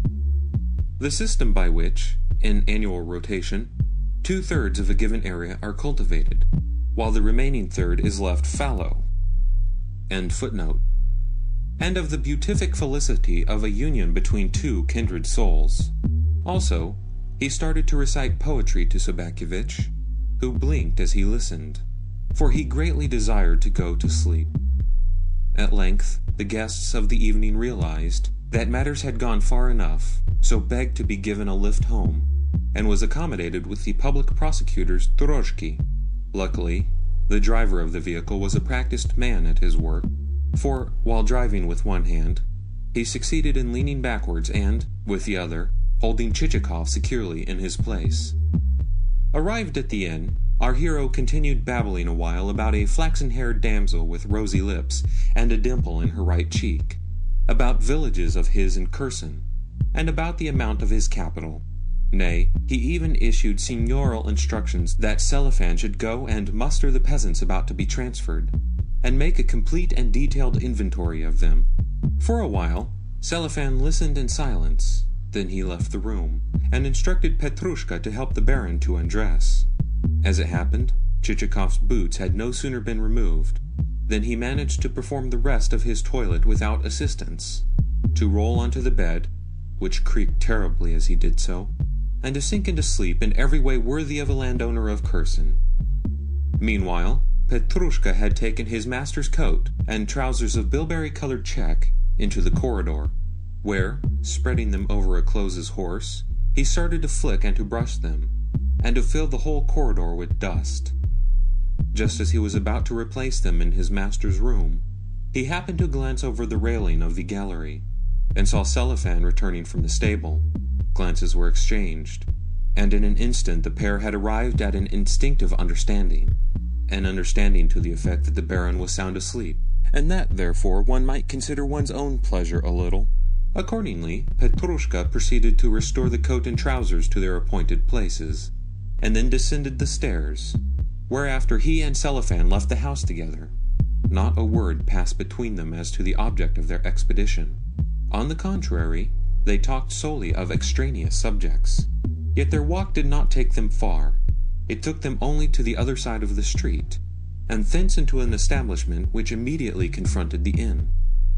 Entering a mean, dirty courtyard covered with glass, they passed thence into a cellar where a number of customers were seated around small wooden tables.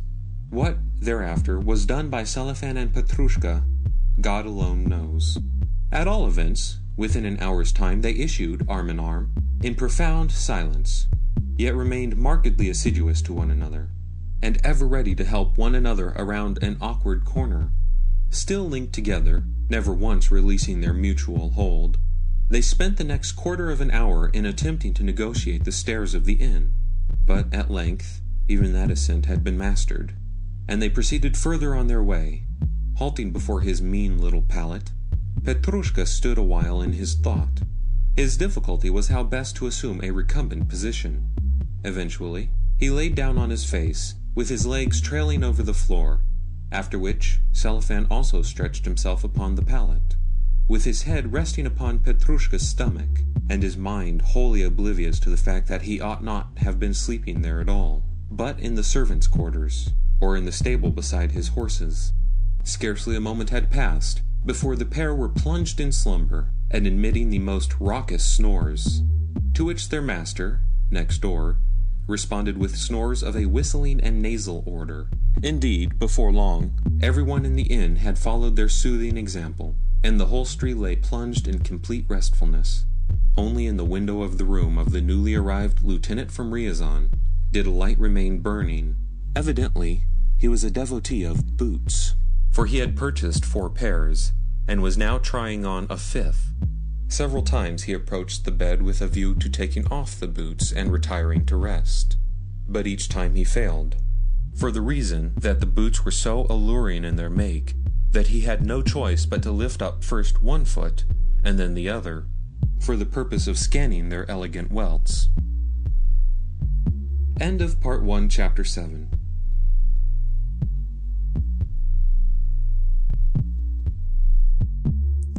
Dead Souls by Nikolai Vasilievich Gogol. Translated by D.J. Hogarth. Part 1, Chapter 5, Section 2. Read by Ewan Bayliss. This is my wife, Theodulia Ivanovna, said Sobakevitch. Chichikov approached and took her hand. The fact that she raised it nearly to the level of his lips apprised him of the circumstances that it had just been rinsed in cucumber oil. My dear, allow me to introduce Paul Ivanovitch Chichikov, added Sobakevitch. He has the honour of being acquainted with both our governor and with our postmaster. Upon this, Theodulia Ivanovna requested her guest to be seated, and accompanied the invitation with the kind of bow usually employed only by actresses who are playing the role of queens. Next, she took a seat upon the sofa, drew around her her merino gown, and sat thereafter without moving an eyelid or an eyebrow. As for Chichikov, he glanced upwards and once more caught sight of Canaris with his fat thighs and interminable moustache, and of Bobelina and the blackbird. For fully five minutes all present preserved a complete silence, the only sound audible being that of the blackbird's beak against the wooden floor of the cage as the creature fished for grains of corn. Meanwhile Chichikov again surveyed the room and saw that everything in it was massive and clumsy in the highest degree, as also that everything was curiously in keeping with the master of the house. For example, in one corner of the apartment there stood a hazelwood bureau with a bulging body on four grotesque legs, the perfect image of a bear. Also, the tables and the chairs were of the same ponderous, unrestful order, and every single article in the room appeared to be saying either, I too am a Sobakevitch, or I am exactly like Sobakevitch.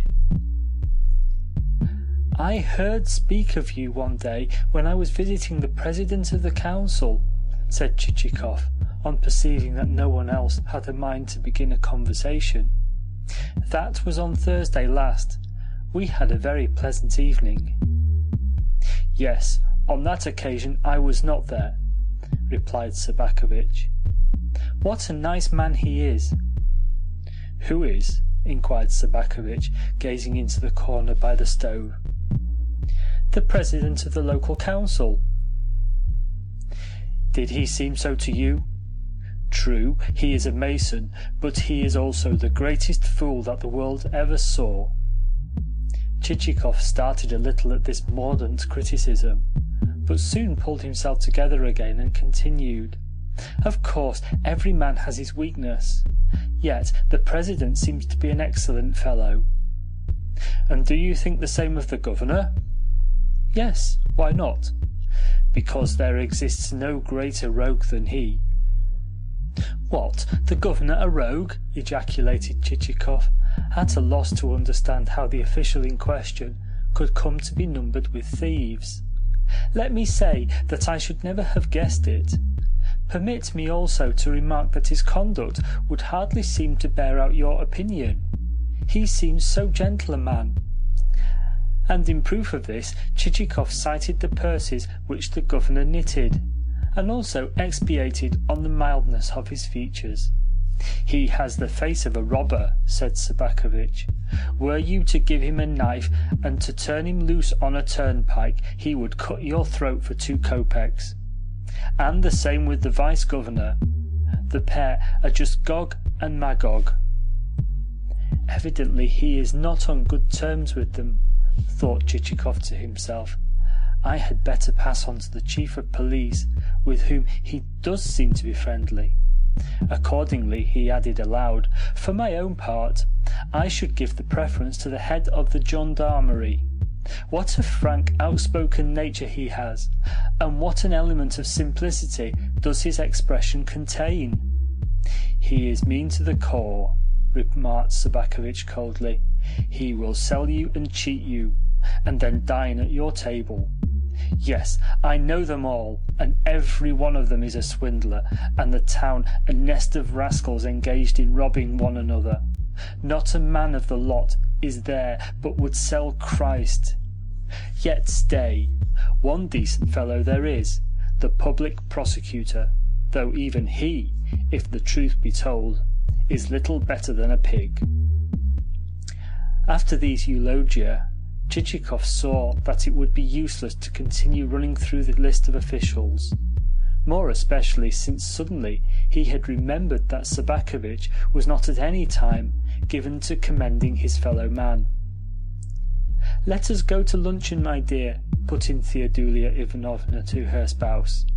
Yes, pray come to table, said Sobakevitch to his guest, whereupon they consumed the customary glass of vodka accompanied by sundry snacks of salted cucumber and other dainties, with which Russians, both in town and country, preface a meal. Then they filed into the dining room in the wake of the hostess, who sailed on ahead like a goose swimming across a pond. The small dining table was found to be laid for four persons, the fourth place being occupied by a lady or a young girl it would have been difficult to say which exactly, who might have been either a relative, the housekeeper, or a casual visitor.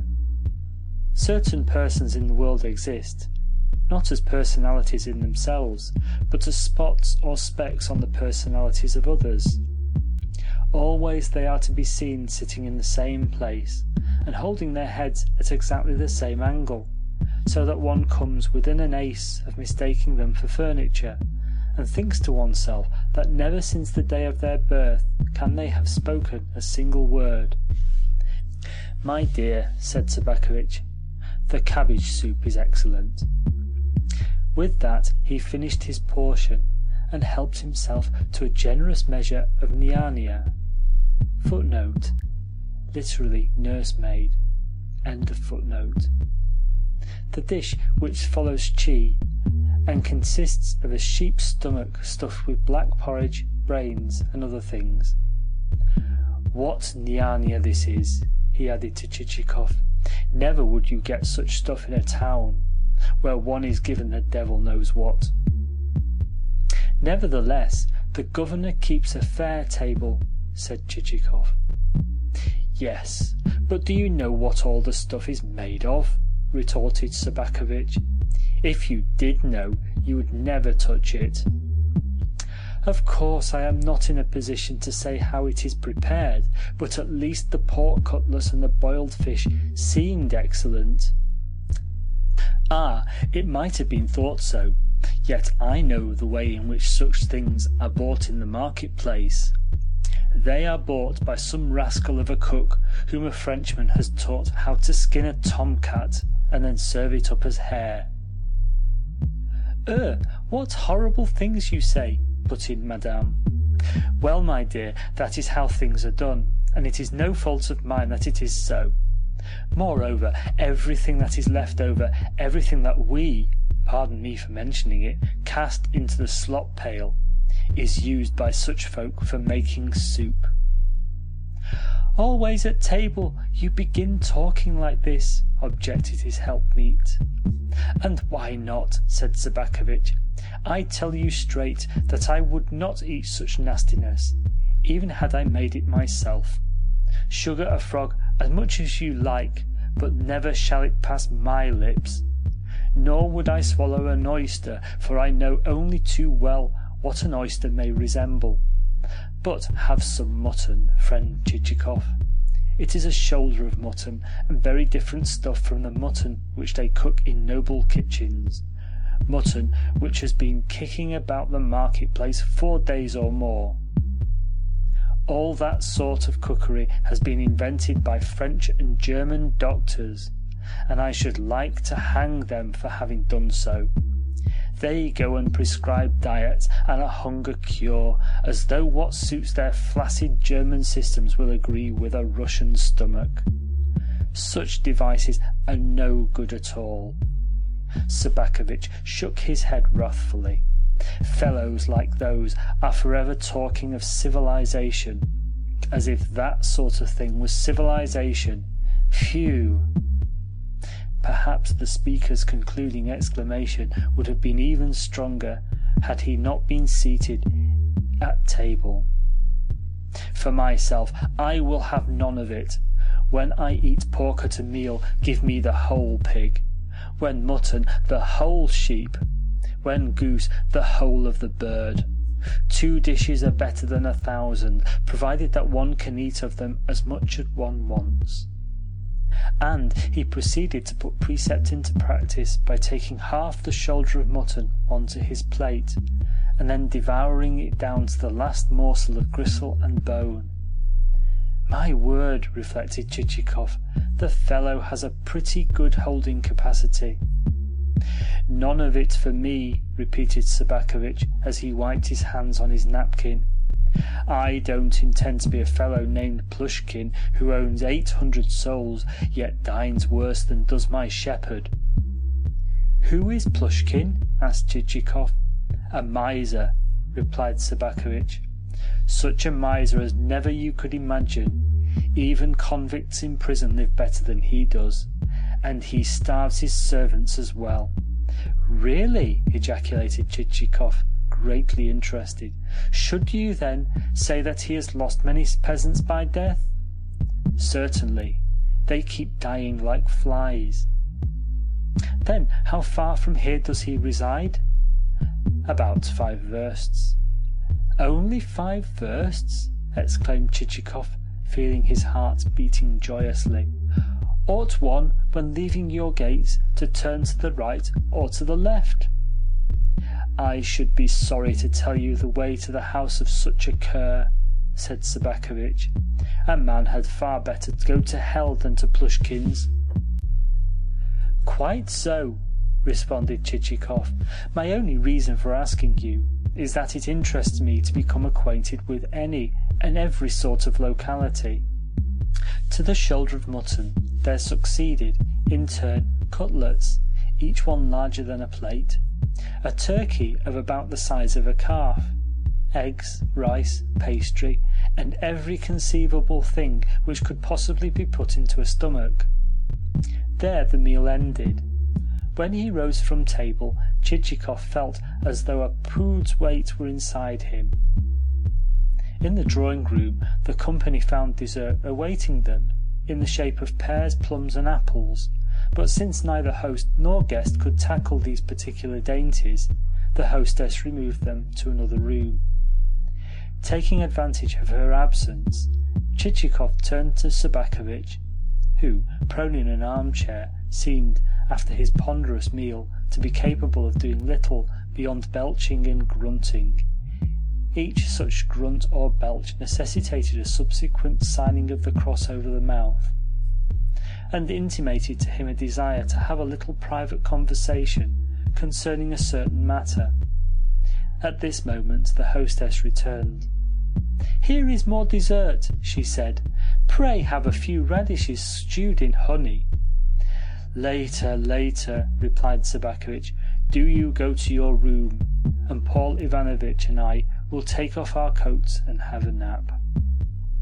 Upon this the good lady expressed her readiness to send for feather beds and cushions, but her husband expressed a preference for slumbering in an armchair, and she therefore departed.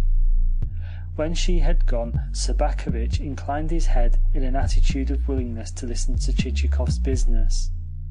Our hero began in a sort of detached manner, touching lightly upon the subject of the Russian Empire, and expatiating upon the immensity of the same, and saying that even the empire of ancient Rome had been of considerably smaller dimensions. Meanwhile, Sobakevitch sat with his head drooping. From that, Chichikov went on to remark that, according to the statutes of the said Russian Empire, which yielded to none in glory, so much so that foreigners marvelled at it, peasants on the census lists who had ended their earthly careers were nevertheless, on the rendering of new lists, returned equally with the living to the end that the courts might be relieved of a multitude of trifling, useless emendations which might complicate the already sufficiently complex mechanism of the state. Nevertheless, said Chichikov, the general equity of this measure did not obviate a certain amount of annoyance to landowners, since it forced them to pay upon a non-living article the tax due upon a living. Hence, our hero concluded, he, Chichikov, was prepared, owing to the personal respect which he felt for Sobakevitch, to relieve him, in part, of the irksome obligation referred to. In passing, it may be said that Chichikov referred to his principal point only guardedly, for he called the souls which he was seeking not dead, but non existent. Meanwhile, Sobakevitch listened with bent head, though something like a trace of expression dawned in his face as he did so. Ordinarily his body lacked a soul, or if he did possess a soul, he seemed to keep it elsewhere than where it ought to have been, so that, buried beneath mountains, as it were, or enclosed within a massive shell, its movements produced no sort of agitation on the surface. Well? said Chichikov, though not without a certain tremor of diffidence as to the possible response. You are after dead souls? were Sobakevitch's perfectly simple words. He spoke without the least surprise in his tone, and much as though the conversation had been turning on grain. Yes, replied Chichikov, and then, as before, softened down the expression dead souls. They are to be found, said Sobakevitch. Why should they not be?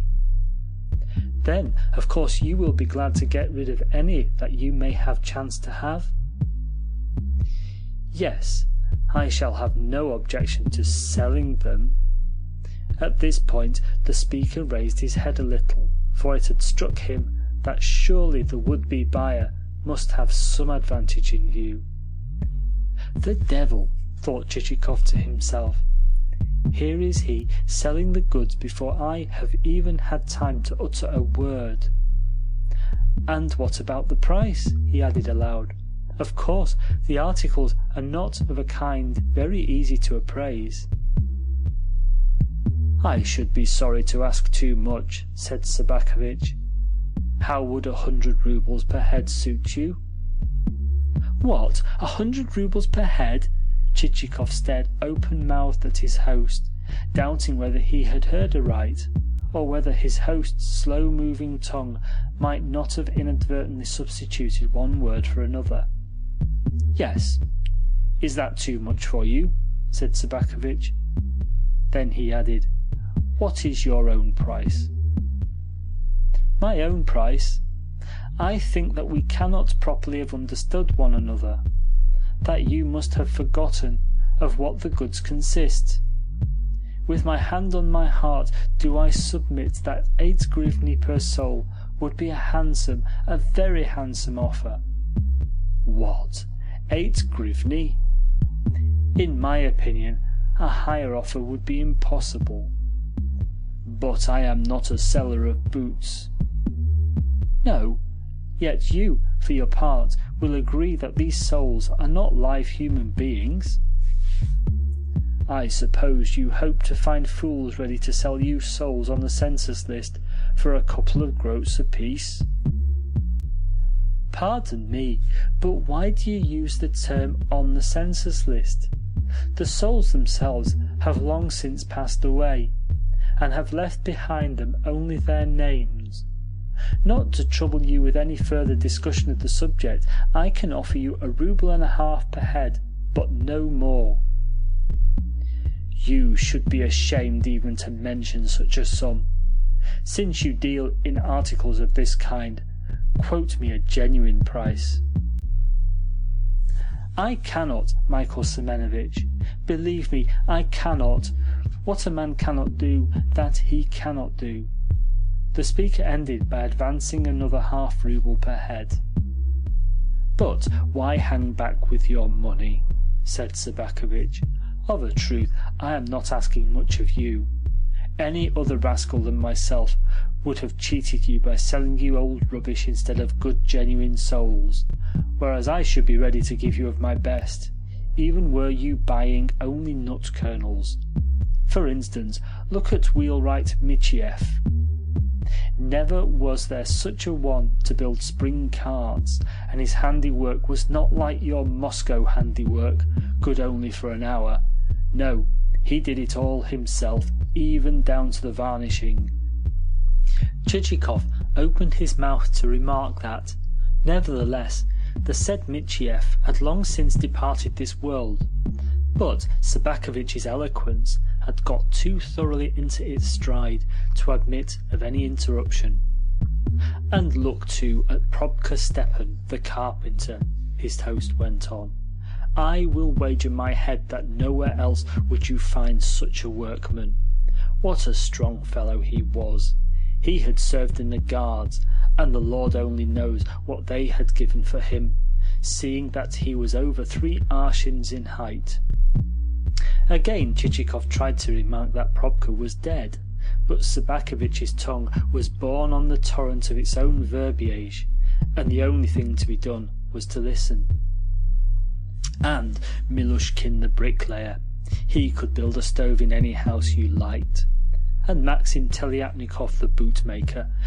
Anything that he drove his awl into became a pair of boots, and boots for which you would be thankful, although he was a bit foul of the mouth.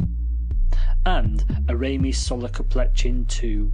He was the best of the lot, and used to work at his trade in Moscow, where he paid a tax of five hundred roubles. Well, there's an assortment of serfs for you a very different assortment from what Plushkin would sell you. But permit me, at length put in Chichikov, astounded at this flood of eloquence to which there appeared to be no end. Permit me, I say, to inquire why you enumerate the talents of the deceased, seeing that they are all of them dead, and that therefore there can be no sense in doing so. A dead body is only good to prop a fence with, says the proverb. Of course they are dead, replied Sobakevitch, but rather as though the idea had only just occurred to him. Of course they are dead, replied Sobakevitch, but rather as though the idea had only just occurred to him, and was giving him food for thought. But tell me now, what is the use of listing them as still alive? And what is the use of them themselves? They are flies, not human beings. Well, said Chichikov, they exist, though only in idea. But no, not only an idea. I tell you that nowhere else would you find such a fellow for working heavy tools as was Michiev. He had the strength of a horse in his shoulders. And with the words Sobakevitch turned, as though for corroboration to the portrait of Bagration, as is frequently done by one of the parties in a dispute when he purports to appeal to an extraneous individual who is not only unknown to him but wholly unconnected with the subject in hand, with the result that the individual is left in doubt whether to make a reply, or whether betake himself elsewhere. Nevertheless, I cannot give you more than two roubles per head, said Chichikov. Well, as I don't want you to swear that I have asked too much of you and won't meet you halfway, suppose for friendship's sake that you pay me seventy-five roubles in assignats. Good heavens, thought Chichikov to himself, does the man take me for a fool? Then he added aloud, The situation seems to me a strange one, for it is as though we were performing a stage comedy. No other explanation would meet the case. Yet you appear to be a man of sense, and possessed of some education. The matter is a very simple one. The question is, what is a dead soul worth, and is it of any use to any one? It is of use to you, or you would not be buying such articles. Chichikov bit his lip and stood at a loss for a retort. He tried to saying something about family and domestic circumstances, but Sobakevitch cut him short with, I don't want to know your private affairs for I never poke my nose into such things. You need the souls, and I am ready to sell them. Should you not buy them, I think you will repent it. Two roubles is my price, repeated Chichikov. Come, come. As you have named that sum, I can understand your not liking to go back upon it. But quote me a bona fide figure. The devil fly away with him, mused Chichikov. However, I will add another half rouble. And he did so. Indeed, said Sobakevitch. Well, my last word upon it, fifty roubles in assignats. That will mean a sheer loss to me, for nowhere else in the world could you buy better souls than mine. The old skinflint, muttered Chichikov. Then he added aloud, with irritation in his tone, See here, this is a serious matter. Anyone but you would be thankful to get rid of the souls. Only a fool would stick to them and continue to pay the tax. Yes, but remember, and I say it wholly in a friendly way, that transactions of this kind are not generally allowed, and that anyone would say that a man who engages in them must have some rather doubtful advantage in view. Have it your own way, said Chichikov with assumed indifference. As a matter of fact, I am not purchasing for profit, as you suppose, but to humour a certain whim of mine. Two and a half roubles is the most that I can offer. Bless your heart, retorted the host. At least give me thirty roubles in assignats and take the lot. No, for I see that you are unwilling to sell. I must say good day to you. Hold on, hold on, exclaimed Sobakevitch, retaining his guest's hand, and at the same moment treading heavily upon his toes, so heavily indeed that Chichikov gasped and danced with the pain. I beg your pardon, said Sobakevitch hastily. Evidently I have hurt you. Pray sit down again. No, retorted Chichikov. I am merely wasting my time and must be off. Oh, sit down just for a moment. I have something more agreeable to say. And, drawing closer to his guest, Sobakevitch whispered in his ear, as though communicating to him a secret, How about twenty-five roubles? No, no, no, exclaimed Chichikov. I won't give you even a quarter of that. I won't advance another kopeck.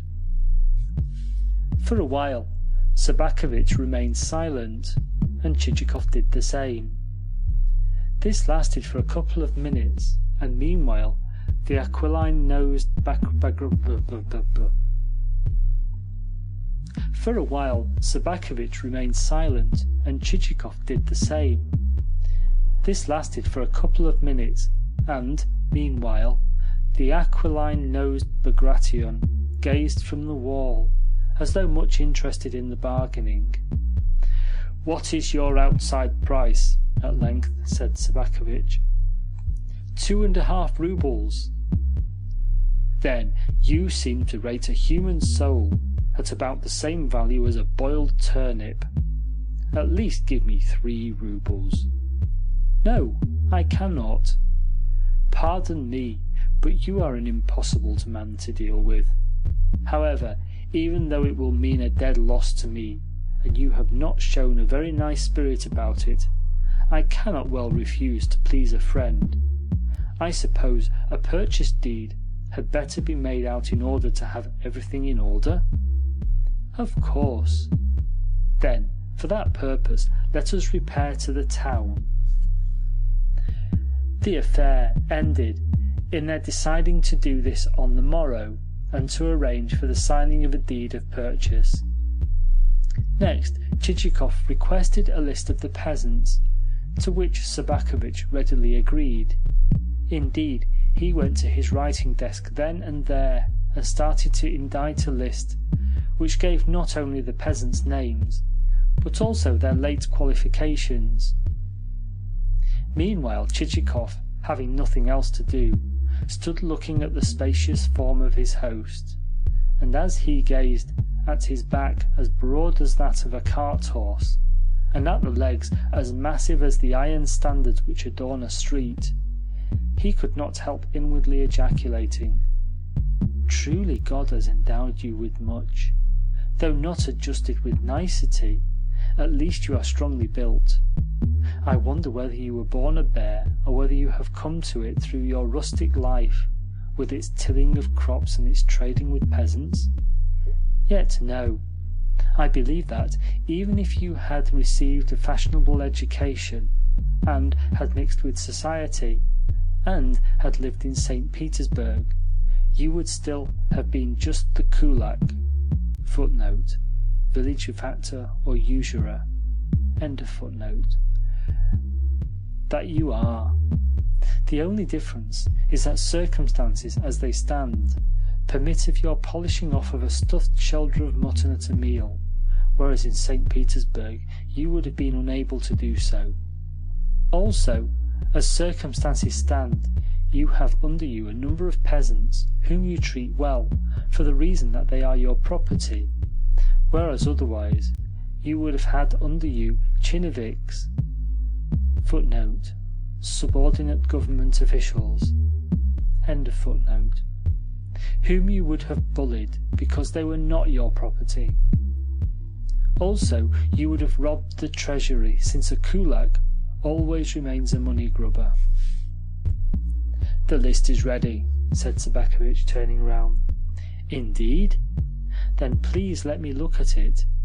Chichikov ran his eye over the document, and could not but marvel at its neatness and accuracy.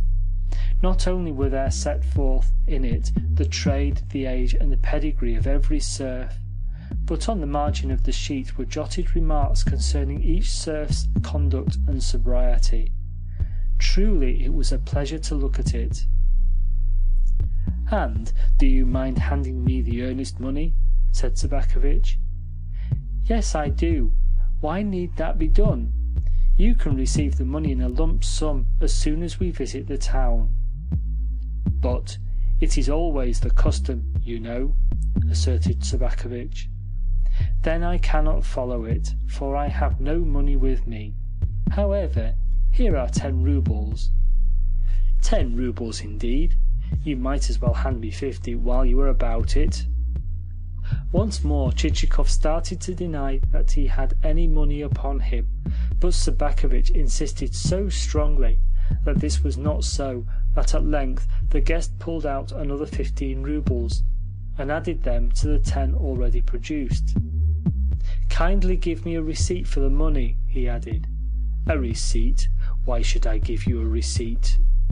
Because it is better to do so in order to guard against mistakes. Very well, but first hand me over the money.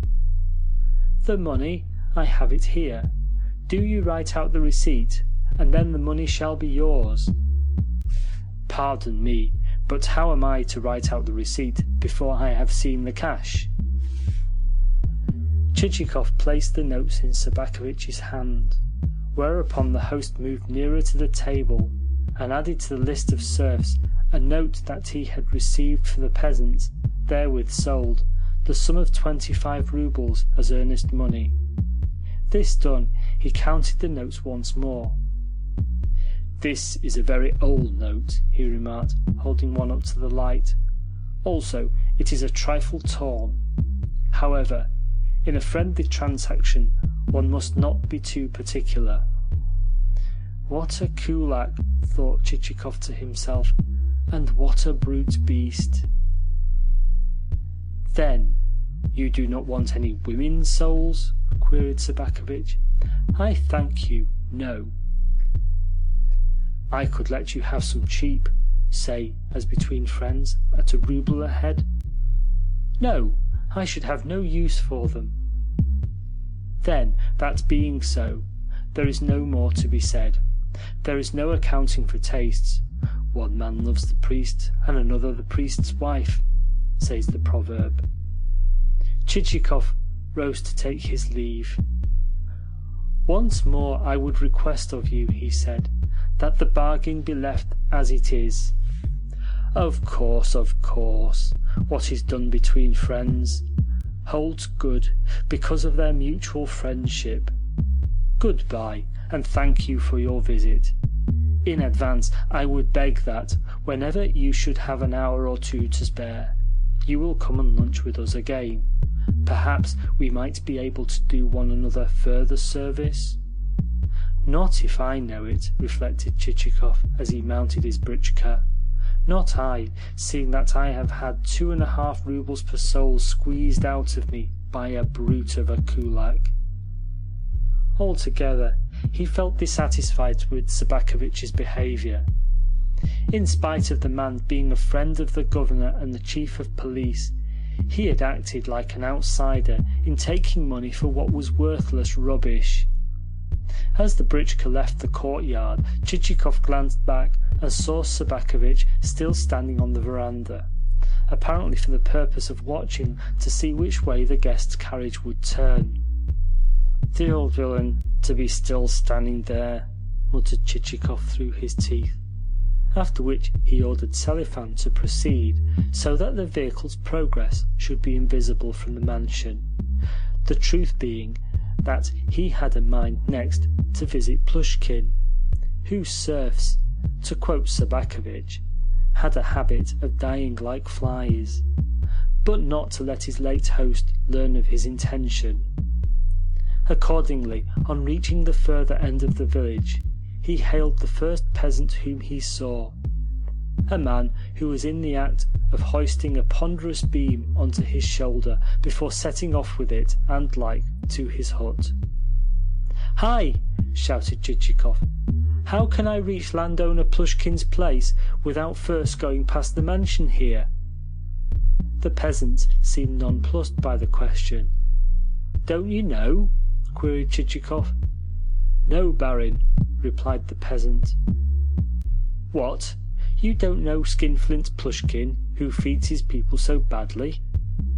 Of course I do, exclaimed the fellow, and added thereto an uncomplimentary expression of a species not ordinarily employed in polite society.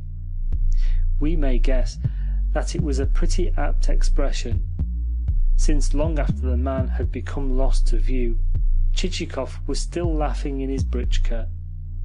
And, indeed, the language of the Russian populace is always forcible in its phraseology. End of Part 1, Chapter 5